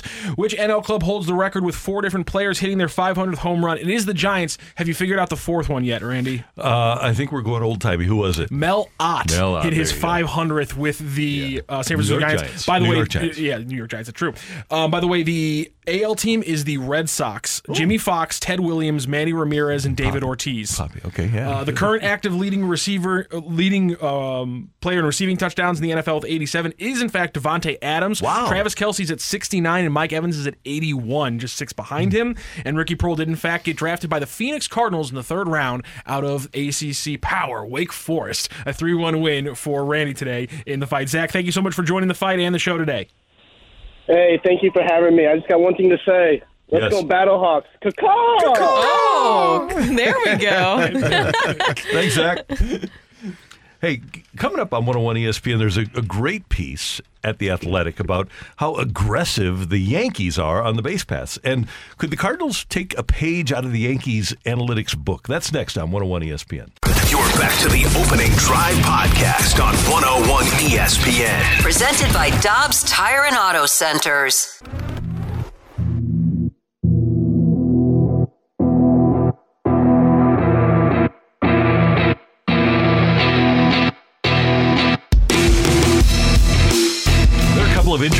Pieces in The Athletic right now about the stolen base. Jayson Stark, with a piece out today, points out that stolen bases through the first 13 days of this season are up 48% compared to last year, and stolen base attempts through the same period are up 34%.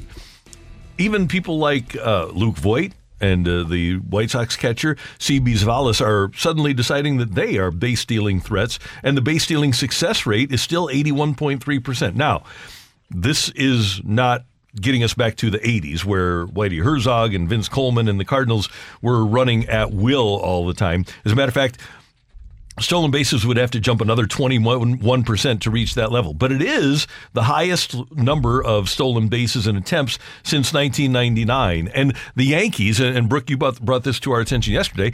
They've brought some people in, and actually, at the behest of Aaron Judge, they've developed what they uh, call a, uh, a jump step. It's a, a short a base runner taking a short primary lead, primary lead, then making a lateral hop-like move as the pitcher begins his delivery. A momentum lead is what the Yankees call it, and that's allowed them to become really proficient at stealing bases, not only at the major league level, but they're dominant at the minor league level. Well, and the thing is, is that you would want to see this. And I think this is kind of what you were thinking that when Major League Baseball made some of these rules, you're making things a little bit more exciting. That's the whole point of making the bases bigger, right? So it encouraged teams to do this more.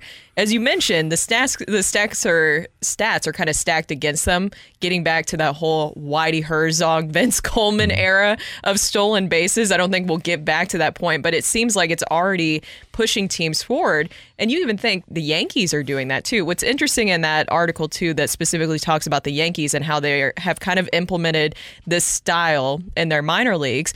The kind of guru behind this whole thing, his last name is Chattel.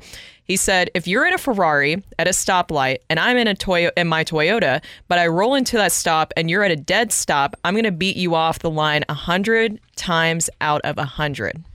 So that's how their approach is with stealing bases and how to do it aggressively, where you're kind of getting that little bit of a jump start as you're Mhm. talking about. And it's interesting because when the Cardinals were stealing bases in the 80s, defenses, especially because of the Cardinals, were being built to defend the run. Now, because we've gone such a long time without the stolen base being a big part of the baseball attack, defenses, baseball uh, run defenses aren't set up to cut down stolen bases. You have the slide step, but there aren't many great catchers in the game. There are not many great throwers. You have a better opportunity if you have athletic people that take the approach that the Yankees are taking. A much better opportunity to steal a base now than at any time in baseball history. I think it's a it's a great technique. However, it's just they're getting their momentum going going into second base, and, and that's allowing them to get that early start or that jump start. It's going to be interesting in, interesting to see if when they decide to make that jump start because it seems that it's happening, you know, before the pitcher goes into his motion motion. If he steps off at the right time as you're jumping to your right, you're probably not getting back to your left to get back to first base. So you may start to see some of those guys getting picked off once the the uh, opposing teams start to learn the mechanics of what the, what the Yankees are doing and how they're getting that jump start and how they're getting that lead. So, guys, my question is this: When you have Tommy Edman on your team, when you have Jordan Walker on your team, when you have Tyler O'Neill, Dylan Carlson to an extent, uh, Brendan Donovan, why do the Cardinals only have five stolen base attempts? They are sixth from the bottom in stolen bases in baseball. They only have four stolen bases. They've been caught once. You look at Cleveland, 19 stolen bases. Arizona, 17 stolen bases. Baltimore, 17. Pittsburgh has 14. The Mets have 14. Why do the Cardinals only have four? Shouldn't they be more aggressive? I especially you mentioned Tommy Edman is one of the first guys that comes to mind with his speed. Even a Brendan Donovan as well. That's somebody else that we've seen in the past do that, and it makes you wonder too if this is just something that they're shying away for from for a certain reason. I mean, we saw during spring training Jordan Walker sliding head first. That's also not a technique that mm-hmm. you you want to mm. do. And he said, you know, uh, to me, it's kind of I want to get there faster, so that's how I see it. And even Masyn Winn talked to him about like, no, we gotta we gotta work on that Yeah. because mm-hmm. obviously that led to some shoulder issues with him. Luckily, obviously, he's doing completely fine here. But at the same time, I think you change the rules, you adjust to them. You might as well. You have guys with a lot of speed on this team. And I even liked in that article with the Yankees, Aaron Judge, who is six foot seven, 282 pounds, which doesn't even seem real. That's just a massive human being. He said when it came to base stealing technique, he said, Guys I'm faster than had more stolen bases than me. I wanted to know why. And so that's where his journey kind of started with this as well. And by the way, talk about a big guy, and I don't know that Paul Goldschmidt runs like Judge does, but Paul Goldschmidt, as a member of the Cardinals, is 24 of 25 in stolen bases. So you don't have to be fast; you just have to be a good base runner, a smart base runner. Judge has taken him in, upon himself to be that guy. Goldie is obviously that guy. 24 of 25 is a pretty good percentage, right? That's 96 percent. Is it? Uh, yeah, 96 percent stolen base percentage. So I would thank you very That was much. That was math. quick On the fly, without a calculator. With- only numbers, so no letters. That's the, that's the key there. Are letters actually math? No, they shouldn't Okay. be. It's it's terrible that they include letters in math. It's a it's a bad thing.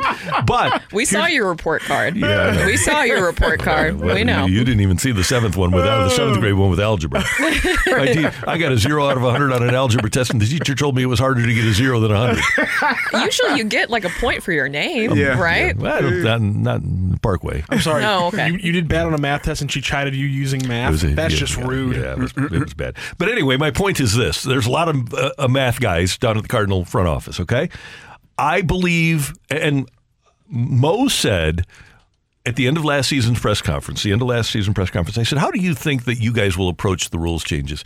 And he said, "I don't think we have to do anything different. I don't think that that'll make it'll make that much of a difference for us." And I'm looking at the bigger stolen bases and looking all, at all these athletic guys, and then I see all these teams that are super aggressive, and they're doing what I thought the Cardinals should do. Yeah. And I hope the Cardinals just aren't behind the curve because they're so concerned about giving up and out. Hey, steal 80%, get a guy in scoring position. What happens when you get guys in scoring position? They score. There you go. So And- I, ho- I wish the Cardinals would be more aggressive. Yeah, and I think a lot of people. I mean, you think of like Whitey Ball, right? You think about all that time, just how aggressive that team was. You would like to get back to that in certain ways, right? I would love it. I'll never forget was one of the. Jack It was Buck calls. It's like a circus out there. It was, it was unbelievable. fun. And you have Vince Coleman at your disposal as well. I mean, I saw that he had a little conversation with Jordan Walker on opening day. It's like, eh, maybe having Vince Coleman consult on that a little bit. I don't know. I think that's Vince. In addition to having exceptional speed when he played, was and is a scientist. Having Vince Coleman work with your base runners can only be a positive if you do want to steal bases. Yes. If you don't, then not not so much because he wants it. I'll never forget, and I, I've told this story a hundred times, but I love it. Lee Elia, who had the great rant when he was the manager of the Cubs, Lee Elia was with the Phillies, and I think it was the 1988 season, and the Cardinals ran and scored late to beat Philadelphia. And Elia's in his office and he's almost shaking. He says, Man, that damn Coleman just intimidated the hell out of our guys. a base runner at first base was intimidating the hell out of his pitchers. That's that that if you're focused more on the guy at first base, then you can't be focusing on the guy at home, right? You Mm-hmm, can't be focused on the batter and what he's got going on. So it does put pressure. It puts pressure on your entire defense when you got a guy that you know can flat out fly. Right. Because now everyone, if somebody's got to cover second, which leaves a hole on the right or left side, depending on who's batting. And now you have more opportunities to go from first to third. And if you're running and you get one in the gap, you can go first to home. It's it's it's, it's required. doubt. it's needed. Can I just give you guys a Randy opinion too? Sure. As a viewer on television, I'd much rather watch a fast guy run the bases than watch a little ball go go over the fence. I, oh, you're not a long ball Can guy? Not. Uh, I- I'm okay being at the ballpark and watching a ball go over, go over the fence, but I like action, and there's Mm. more action with athletes being athletes and running. the the when you see guys making s- spectacular catches because they're able to track a ball down and and dive because they're fast enough to get there or as you said when you see guys flying around the bases first to third first to home because they can flat out roll that is exciting that is something that that brings casual fans to to the ballpark and wants them to has them more engaged in what's going on so hopefully they decide to get running just a little bit more I think so. You have time, right? We have we have a full season ahead Yeah, of us, so you have time. Hey, we said that- we said that about the Blues, and here we are. Yeah. Well, We and were saying that. Got time. It's time. There's time Until But there's not. To your point, to your point too, Randy. I like when things are like chess, right? Where it is very strategic, where it's you know the pitcher versus the hitters, and then also watching the guys behind him as well. You like all that kind of stuff because it kind of builds that anticipation and just kind of the tension of the game. Yeah, no doubt about it. Coming up on 101 ESPN, we have our rush hour reset, a win for the Cardinals, a loss for the Blues. We'll touch on those and what's going on today next on 101 ESPN. You're back to the opening drive podcast on 101 ESPN. Presented by Dobbs Tire and Auto Centers. It's time to recap the biggest sports stories of the day on the opening drive with a rush hour reset. Brought to you by Clubhouse Turf, your exclusive partner of Celebrity Greens. We're redefining private golf.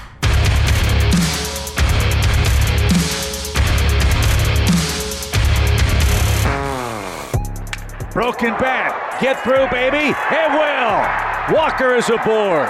12 in a row. And you got to go back to 1912 for a rookie to do what Jordan Walker just did. That's Chip Caray on Bally Sports yesterday. A 7 4 win for the Cardinals. And as cool as the home runs by O'Neill and Arenado and uh, Gorman were, the Cardinals had a very good day offensively. But the highlight is history for Jordan Walker. And we said it yesterday. Savor this. This is something that has only been done twice now in big league history. He can be the only guy in big league history to start his career with hits in 13 consecutive games if you get the opportunity to see something that has only happened once in more than 150 years, enjoy it. Yeah. You, you should. He's playing. He's doing a fantastic job. He got a hit in his last at bat yesterday, where which that's usually the, the most stressful one when you have a, a hitting streak like this. You want to get the hits out early so you don't have to press or really worry about it. Um, and he's just one of those young men that continues to impress because he he does not waver he does not seem to to struggle or worry he's just kind of set in what he is and, and who he is and he's comfortable in his own skin and for a young player coming into the majors, having made that leap, done a fantastic job in spring training, and still performing this well. It's great to see. It's fun to see, and it only gives you, you know, more excitement about what what the future holds for him. Yeah, I mean, he has surpassed, I feel like, every single expectation. You couldn't imagine that he would be breaking or, you know, tying a record that's like over a hundred years old. I mean, that's that's just incredible. And he just looks at such ease too. I mean, he, he it looks like he's meant to be here, that he's been here for a while in the majors, but he's only 20 years old. And I put this suggestion out to you guys during the break the other day. He's coming close to hitting 21. I think this is a big opportunity for Budweiser, Bud Select, what, whichever one kind of wants to take that over to do a big advertising opportunity. Are you guys listening? You guys can give me commission on this. With Jordan Walker, come have the his Your first beer. 21st celebration with Jordan Walker, and then he can get. I'm sure he'll do something incredible, break another record that day, or have a big home run, and everybody can have a celebra- celebratory beer with him. I want to ask a question. Your text line. People that are younger that turned 21 within the last five or six years. Budweiser to me seems to be the old people's beer. So did you go Bud Light, Mich Light? What, what when you Bud got- Select. Bud Select is the first beer to get when you're 21. So is that the play for the Cardinals? Matthew Rocchio says no. Bud Select It's gotta on be- your 21st birthday. You got There's so many other it's, options. No, it's just But it's, we're just talking about capacity. You only have such a big stomach. Bud Select's a little bit too much if you want to, you know, enjoy Really? your 21st a birthday. little stomach. He's a We- big guy. It's an Anheuser Busch You wanna product, stick with a light beer. So let's just go with an Anheuser Busch product. I mean, they're they're selling Mich Ultra to athletes, right? yeah. Yes. So maybe that's the way you go. I, I yeah, I, I'm I don't know. I'm not a real big beer guy. I'm usually a I like a Modelo, yeah, or, or a uh, or a, a Michelob Ultra is is is pretty good. That- That'll be good. Okay, good. So Jordan Walker, uh, Brooke, she doesn't need a commission at the moment, but she will want one once the Cardinals. Cardinals, if you're listening. yeah, Cardinals and Anheuser Busch. You've got that partnership already. I see the commercial. He's just cracking the beer open. You don't even have to drink it, George. That's Just Yeah. and and It with a smile. That- that's brilliant. there you go. Maybe get there get a- you go. A bad crack in there simultaneously. Go back to the Adam and Yadi, the the best buds last year, right? Yep. Huge We're advertising making, opportunity. we're making things happen here. We can't are. give these ideas out for free Uh, though. Anheuser no, I Busch shouldn't. friends. Rookie mistake on my part. Jordan's 21st birthday is on May 22nd. We know that you're on it. Glad that you're listening. And uh, just uh, send the, the check to Brooke Grimsley here at care of 101 ESPN. yes. And the Cardinals are back at it tonight, correct? Yes. Yeah, they- Yes. They, got the Buckos in town. yes, a seven game homestand, and then they got a West Coast swing after I- that. They're, they're look- not off again until next Thursday. It's easy to forget about the Pirates, so it's okay. Yeah. Especially without O- Oneil Cruz. I mean, that's the guy that you buy. Now, they have a really interesting young group of players. I don't know if they're a great group of, of players, but the Pirates should be fun to watch. And especially if you're a Cardinal fan, they'll be, be more fun to watch. But uh, they've got some interesting young players. Bryan Reynolds is having a great year. Brian Hayes is still there. Uh, they've got Carlos Santana now. They've got Austin Hedges behind the plate. They're they're an interesting team, and the Cardinals should be able to handle them. So, Oh yeah, hundred percent. I mean, two things I'm interested in seeing this weekend. One, I just like this momentum. Adam Wainwright talked about that yesterday about how big that win was the other day to just get this momentum going the right direction, especially with this four game series against the Pirates. Um, you look to see Walker, what he'll be able to continue here, not trying to jinx him or anything, but it is a lot of fun to watch either way. And then Nolan Gorman just continues to impress me. I mean, he went deep to deliver a go-ahead home run in like the last two contests for the Cardinals, and even Oli Marmol saying afterwards on Gorman, he's hitting meaningful home runs, not just home runs in the third when you're up four. They're in tie ball games to give you the lead.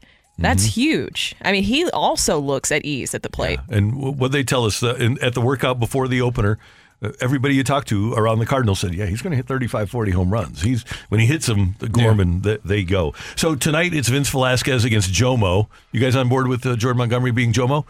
Okay, good. Thank you. No, I think you might be on your own on that. I have some problems with that Monty, one. we going Monty. Full Well, Monty. Wait, well, hold on. a Full second. Yeah, I like Monty. I thought, I thought, I thought last year we established Jamont. J Mont is fine too. I'm good with that. I'm not Joe Mo. Joe, no. Jordan Montgomery. J O. Uh, yeah, but J I- Mont kind of sounds like he's a Mount. He's a Mount Castle. and He might be in the Ascot Okay, All Stars. I, okay. I like J Mont. Jordan Montgomery. Just can't go Monty. Year. This is the year of the good. Jordan, huh? For the Cardinals. That's a bunch yeah. of Jordans. Yeah. Yeah. Michael Jordan had a really big impact on He on society. lives. Yes, he did.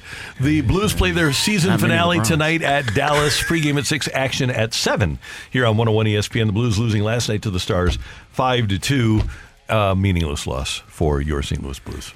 Those are two teams at very opposite ends. It was just interesting to see that last night at very opposite ends of the division because that win secured, what was it, the division for the Dallas Stars. And it's just kind of tough seeing that. Two very opposite ends of the spectrum. You did like to see the Robert Thomas goal though. That was that was really nice with Jordan Kyrou setting him up. But man, special teams is just brutal. Giving Oh, up man, three power terrible, play goals. Yeah.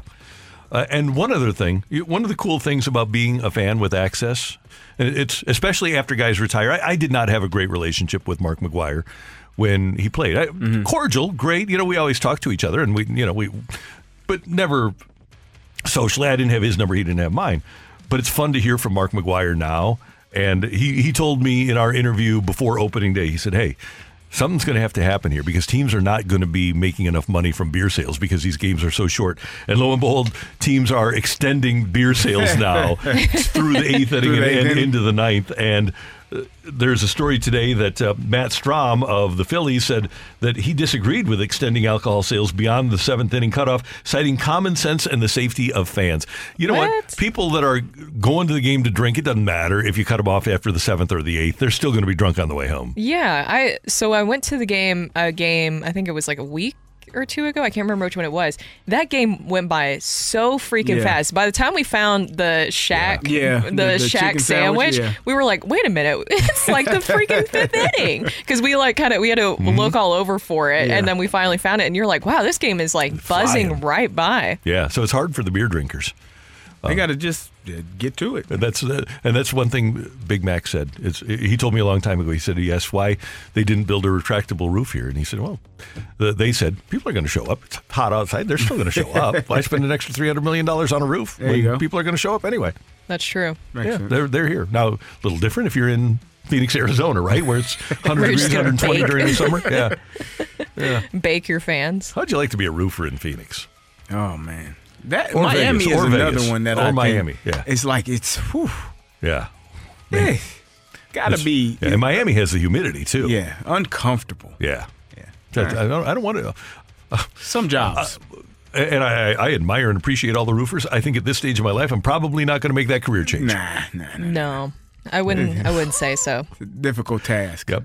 Uh, there's your rush hour reset here. I don't know how we got there, I, but we just- did. I just want to start. I, I I now just thought of content. I want to start putting like Randy, Randy in like these micro situations where we just have him do odd jobs around St. Louis. Mid July roofing is going to be one of them. Mid July Okay. roofing. I, will- I will tell you this. I, I have a couple of rental properties, and I had to do some work on one of my houses. And I'm not I'm not exaggerating when I tell you this. Two weeks of working there every day was worse than any day of training camp that I've ever had. I Even summer OTAs. Oh, my body was aching in ways that I could not even. Getting under a sink Mm-hmm. and being there for 15, 20 minutes trying to get. Oh, no, no, no, no. Man. Knees. Oh, no, no, Yeah. no, no.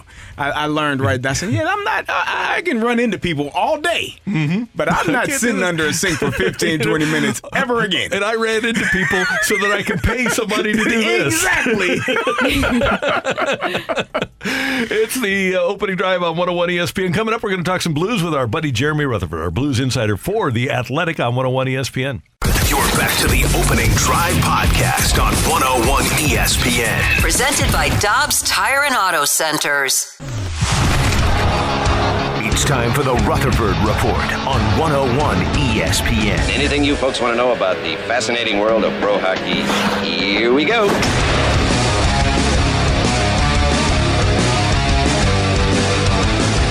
All right, I, uh, grew up in St. Louis, Missouri.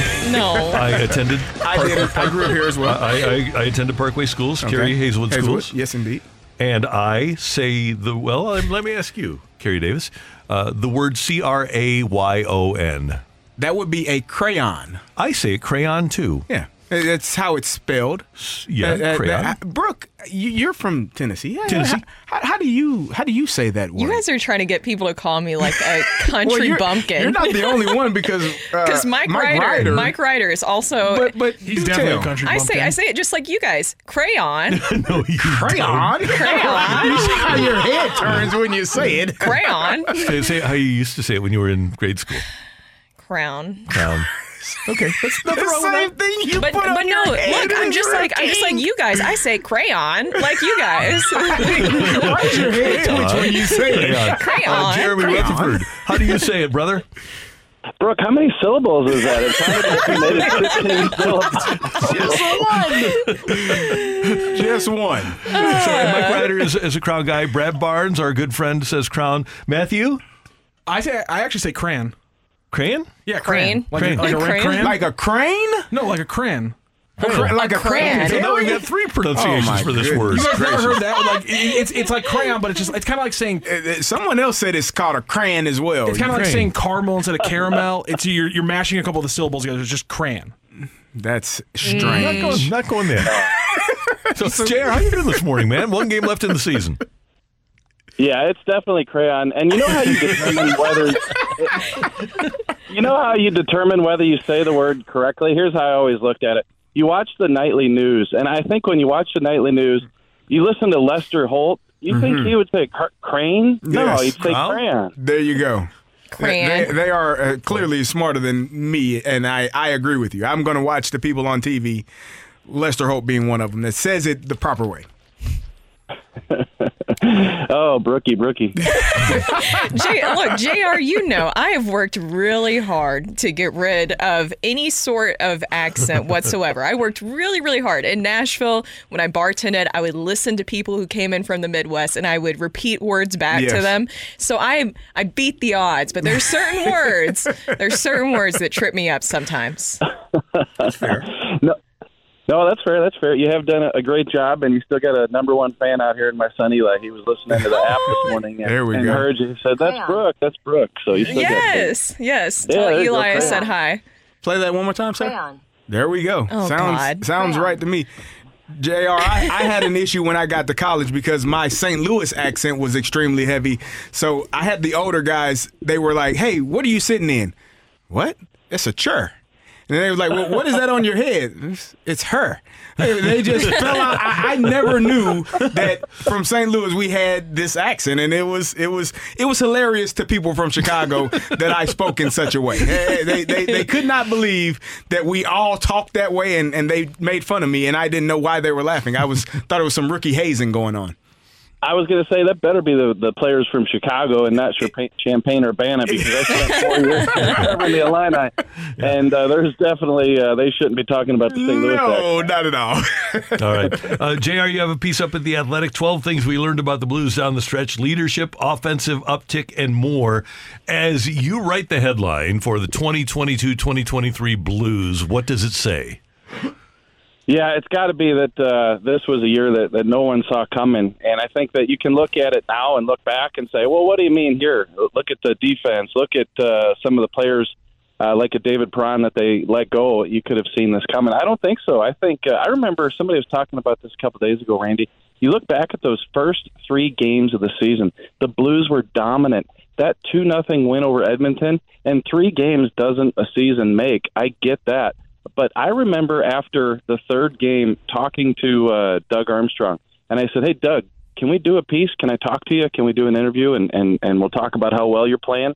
And this is how smart the guy is. He texts back. I look at my phone. I'm excited that we're going to sit down and do an interview. And he says, "Too early." and, uh, after uh, after a couple of those uh, losses, I remember he uh, he walked past in the hallway and he said, "Boy, am I glad we didn't do that piece." And and so. Uh, so things just kind of fell apart. And uh, Randy, when you look at uh, the biggest thing, I mean, we can talk all day long about the the defensive play. It just hasn't been good. That includes the forwards too. But this penalty kill is just absolutely atrocious.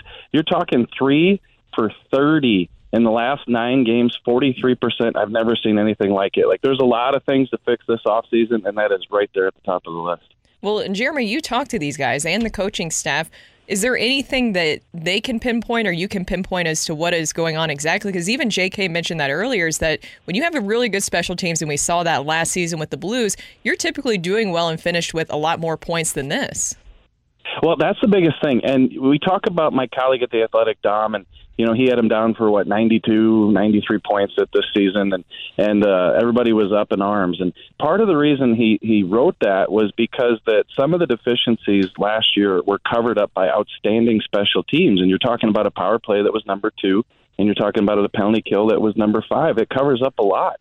And uh, this year, you had a lot of those same deficiencies, if not more, but you didn't have the special teams to cover it up. So, you know, I think if you look at this uh, power play and, and penalty kill, and they're both, you know, in, in the last bottom 10 of the NHL right now rankings, you know, if they were in the top 10, top 12, top 15, maybe you're a wild card team. I think that's as big of a difference as it can make. You know, what do you do now? I think they just need to hit the reset button. You need an off season. You need to figure out, you know, what's going to go on with the coaching staff, who's coming back, what's going to be the scheme next year, who's going to be the personnel. Like, I don't think you can two weeks ago all of a sudden come up with, uh, here's what we need to do on the penalty kill, and this is what's going to work. We've seen with a lot of tweaks, a lot of change in personnel. Uh, even last night, give up three more. So it, it's pretty dreadful, and they're going to have to do something to figure it out. All right, JR, I'm going to make you a Blues GM for a day, and you're going to tell me what they're going to do. What are you going to do uh, when this offseason ends, and how are you going to make this team better? Well, I think I'm going to work on that uh, this afternoon. Actually, off-season priorities that should post uh, shortly after the game tonight, or at the latest tomorrow morning. And as I sit here and think about it, that's what I try to do: drive around, run some errands, do some things. You know, think about what are those off-season priorities because there's a lot of them, right? Mm-hmm. Uh, but with uh, with the salary cap where it's at, with the contracts that they have, it's going to be difficult. We can sit here all day long and say trade one of those top four defensemen, trade two of them, but are there teams out there that want to take them on? And then don't forget that a couple of these players have no trade clauses. So if that's like a number one priority, trade one of those guys. How do you make that work? How does Doug Armstrong do that? I think that's going to be that's going to be tough. Number two, I kind of touched on what's going to happen with the coaching staff. I'm never going to sit here and, and, and say that uh, and pine that uh, the Blues need to make a change. But I think if they believe in, in Craig Berube, and they do, uh, they want to move forward with Craig Berube. They need to find out what's going on in some of these areas, like the defense, like the penalty kill, like the power play, and, and find out what they need to do. Uh, do they need to keep the coaches and bring in some different personnel? Okay, how do you do that? So to me, when we sit here and talk about this team and what went wrong and, and how can they fix it, these are hard, hard fixes. Uh, they're possible, but uh, the Blues, Doug Armstrong, they just have to sit down and put their minds to it. And JR, the Blues, unfortunately, are dealing with reality now. The last 10 Stanley Cups, you've got Blackhawks, Kings, Blackhawks, Penguins, Penguins, Caps, Blues, Lightning, Lightning, Colorado. Of the last 10 Stanley Cup champions, six of those years are not in the playoffs this year. There are windows of opportunity in the National Hockey League. Pittsburgh sees a 16 year playoff streak go by the boards this year, but it, it's really hard to sustain. And the key now, I think, is like Army talked about when he made the trades. You, you want to bounce back quickly like the Kings have. Yeah, 16 years uh, for Pittsburgh. Uh, you look at that situation, and they're calling for Ron Hextall's job. And I think a lot of those situations, uh, there is a small window. Uh, those teams that you mentioned, Randy, capitalize on it, and then they have maybe even some more success after they win the Stanley Cup, like uh, the Washington Capitals did. You know, like, of course, like Pittsburgh did. Uh, but then you get to a point where it just runs out for whatever reason, and oftentimes changes are made. And that's not the situation in St. Louis. You know, Doug Armstrong's not going anywhere, nor should he. Uh, Craig Berube, same thing. So this is going to have to come within the personnel, and, and those typically aren't quick fixes. So uh, you're right. You look back at that list of Stanley Cup winners, and a lot of those teams are on the outside uh, looking in. New blood, new players. Uh, some of these teams capitalize on the draft lottery. Uh, they take a couple years to, to build, and, and a lot of these teams that you see in the playoffs right now uh, have done that very successfully.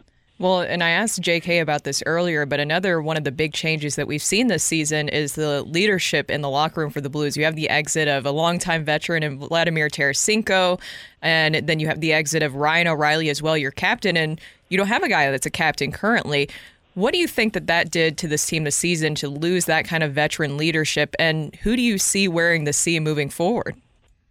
Yeah, Brooke, I, I think that it, it did have an impact. Uh, certainly, you know, when they lost a couple of those guys, but I think at that point, you know, everybody knew that the season uh, was a goner. and that uh, they were going to have a lot of change. And so I think it was kind of expected. So I, I think that you know previous years. Uh, you lose an Alex Pietrangelo, or even this year going into it when you lost David Perron, that probably has more of a shock value than getting to the trade deadline and losing a guy like Tarasenko and O'Reilly. Um, you know, to their credit, like I wrote in the piece that Randy touched on, I think that Brayden Schenn and Justin Faulk did a tremendous job, just a tremendous job. Just really took it and uh, kept this thing on the right track down the final 20, 25 games. And I'm not one who sits here and say, hey, they've created an identity in this last five. This is how they're going to play the start of next year. You know, this this is great. Uh, the retool is going to be suddenly super fast. Nothing like that. But I think that what Schenn and, and Faulk did is just grabbed a hold of it. And I think these are the two of the biggest leaders on this team. As far as the captain, you know, I've, I've been saying for weeks and months that uh, Schenn, it just comes down to do the Blues feel Brayden Schenn can be a leader without wearing the seat? Do they put it on Robert Thomas now because he's likely going to be the captain down the road and get that started sooner than later? So to me, my guess would be Shen, uh, but I could under I could understand the other line of thinking too. JR, as always, great stuff, and we'll have our eyes open for that piece that comes out after tonight's game. Had a great season with you, and of course, we'll stick with you throughout the course of the offseason as well for all of the Blues moves and machinations as they go through this offseason. Thanks so much for the time. Yeah, sounds good. Before I type the story into my computer, I'm going to write it down with some crayons and. Oh uh, my gosh. oh my god. That's my boy. Thanks, Jeremy. Jeremy Rutherford, our Blues insider from The Athletic on 101 ESPN. What, how do you say it, Brooke? Crayons. there you go. Well done. Cran- well, and, and people have texted in though agreeing with Rocchio. Too. Crayon? It's C R A Y O N. Because I'm a classic, just, Crayons. I'm a classic St. Louisan born and bred, bro. What do you would expect? We so what we're saying here is that we're, we have a silent O. Is that what you're giving me? Uh, listen, I'm admitting to And you no that why. That's I'm, what I'm you're admitting giving to me. you that I'm doing it wrong. I'm not Uh, saying okay, that it's the okay, good. correct pronunciation. I'm just saying that's what I've been saying pretty much my entire life. Is is I've I've gone with the just the crayon. Oh. Crayon. That's I also like to use crayons. That's what that sounds like. Crayon. me. Here's, here's what the Google lady says, though. Crayon. Yeah. I, Google again, lady. I, I I will acquiesce to the Google lady that she is she is going to be correct on this one. Sounds great. Coming up next, how is the transition from Yadier Molina to Willson Contreras School? We'll talk about that next on the opening drive on 101 ESPN. You're back to the opening drive podcast on 101 ESPN. Presented by Dobbs Tire and Auto Centers. We're flying down to the field to give you the latest on your St. Louis Cardinals. This is Birdwatch on the opening drive.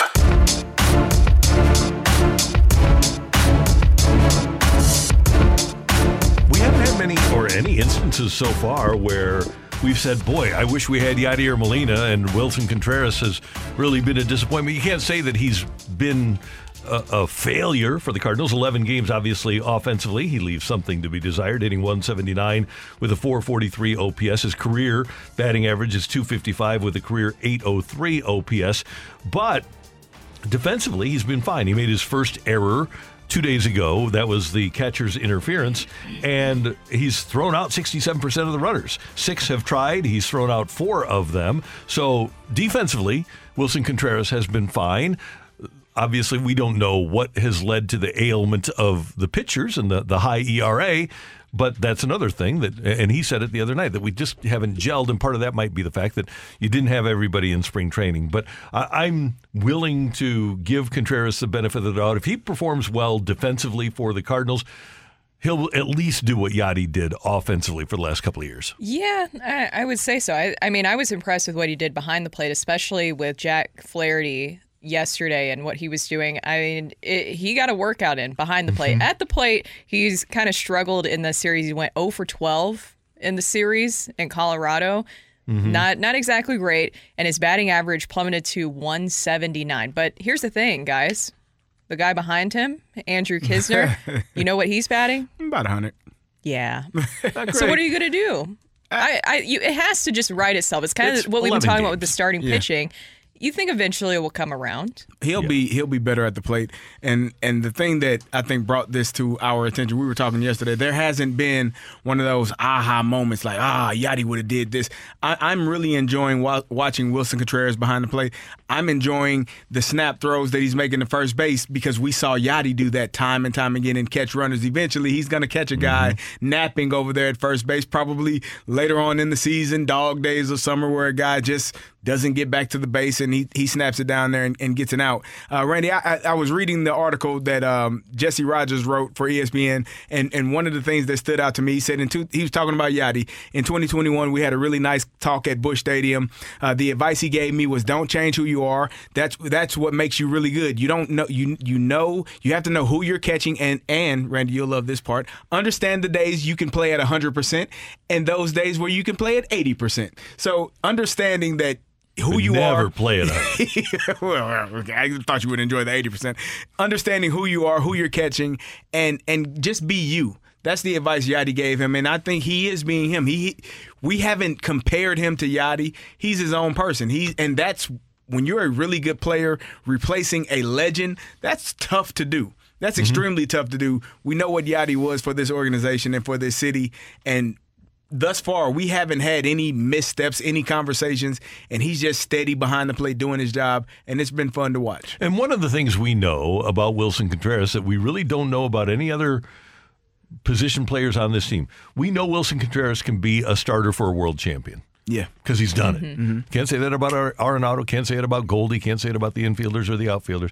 The one guy that we, we know for, for sure can do that is Willson Contreras. And that's one of the other reasons that I really don't have any major concerns about him. And I do think everybody, not everybody, but Matt Holliday, when next time he's on the fast lane, we'll have them ask how hard it was for him to play and produce after signing that big contract. Mhm. And Oh, you're at a new place trying to live up to the contract. It can be pretty daunting in trying to, to be yourself. I mean, you saw it with Dexter Fowler. You saw it Right, with Jason yeah. Hayward. You saw guys that, you know, got nice size contracts, and the expectation is, okay, right now, we need it. We expect it every single day. And sometimes you can succumb to that pressure. It's just not, it, it can be too much on you. But I think Willson has the mindset. As you said, he's won a championship. He's been on pretty much all star teams with those Chicago Cubs teams, guys that had a lot of talent. He's going to fit in. He's going to be fine. The, the hitting will, will eventually get back to what we expect. By the way, going back to the initial genesis of this conversation, none of those other guys were replacing legends either. Yeah, right. So that's added pressure. Well, and even Willson Contreras said, remember he had the whole, you know, little homage to Yadier Molina Mm-hmm. at, at the beginning of the season with the cleats. He said that Yadi was his idol. Mm-hmm. Mhm. And I mean, imagine that. You're taking over your idol's idol. position. I mean, that is a lot to live up to, but I I mean, even you go to spring training. He had a really good spring training, and he even could have gone and played in the World Baseball Classic. We know how important that was, and he mm-hmm. mentioned that. He said it was important to him where he wanted to represent his country, but he knew how important it was to stay here, get to know this pitching staff, and get acquainted with this new culture and learning the Cardinal way. It's early on in the season, and that's why I mean, you know, I brought up the plummeting batting average and all that, but at the same time, what are you going to do? You know, this is early Hit a home on. run tonight. Pittsburgh's in town. Hit a home run off of Vince Velasquez and we're all golden. Exactly. That's what you got to do. I think you said something that was really important. The the championship, uh, having won a championship, it's it's something different when you have a team full of people who have won championships. They can kind of show everyone, but when you've never done it, there's a little doubt in the back of your mind as can we do this? You got a couple of guys. You got Wayno, you got uh, Willson, but for the most part, this is a team that that guys haven't won championships, so it's going to be interesting to see how they gel and form to become a championship team because that is some some work. It takes a, a it, it's a task to become a championship team. Absolutely. That's Carey. That's Brooke. I'm Randy. Coming up, we've got rock and roll as we head down the stretch here on 101 ESPN. You're back to the opening drive podcast on 101 ESPN. Presented by Dobbs Tire and Auto Centers. Let's rock. Let's rock today.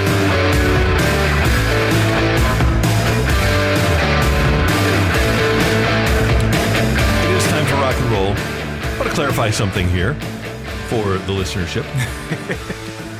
there was a baseball player, who played Major League Baseball from 1912 to 1921.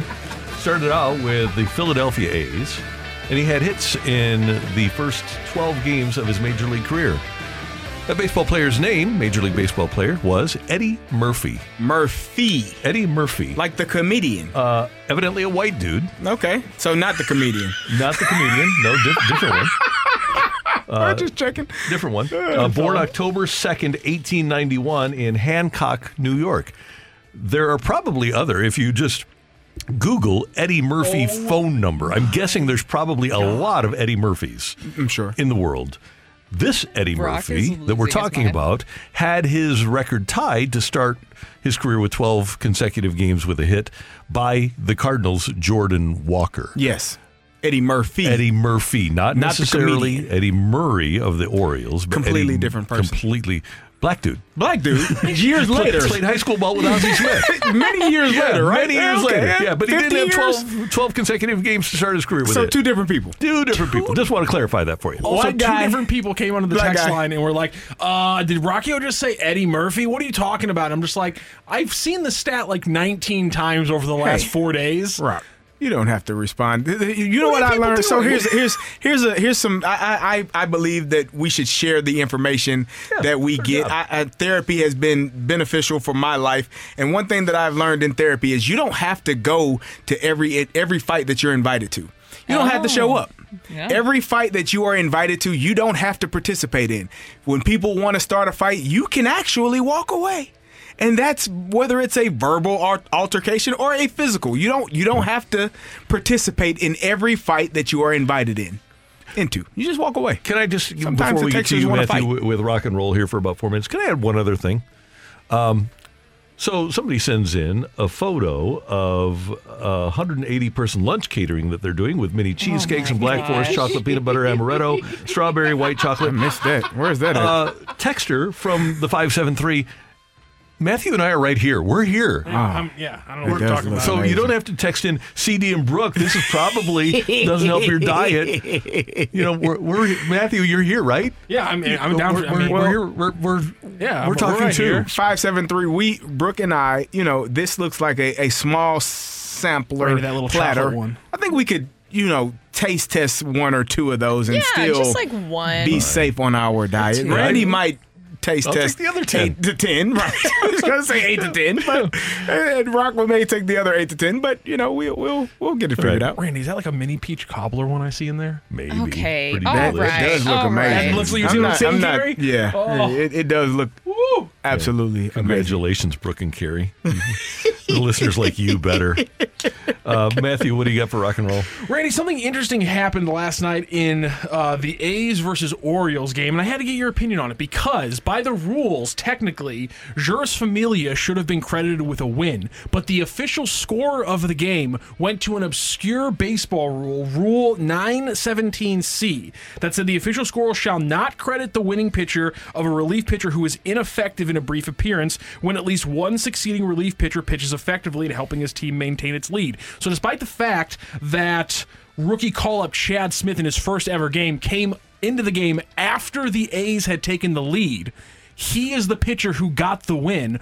Are you okay with the official score going a little bit to a, to an obscure rule to take the win away from Familia and give it to uh, the, the rookie Chad Smith? Hundred percent okay with that. Yes, those them's the rules, Them's a- a- the as they rules.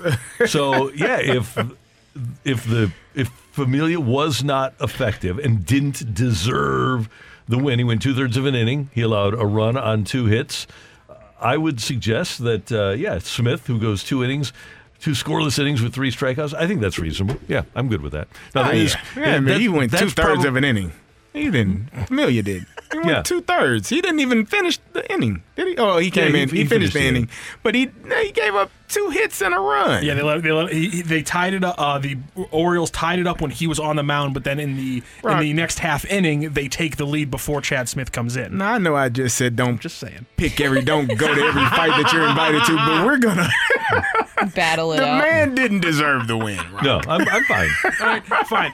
Uh, there's also one other thing. The NFL approved new uh, helmets for quarterbacks to help reduce concussions. They say Oh. there's going to be a seven percent reduction. Wonderful.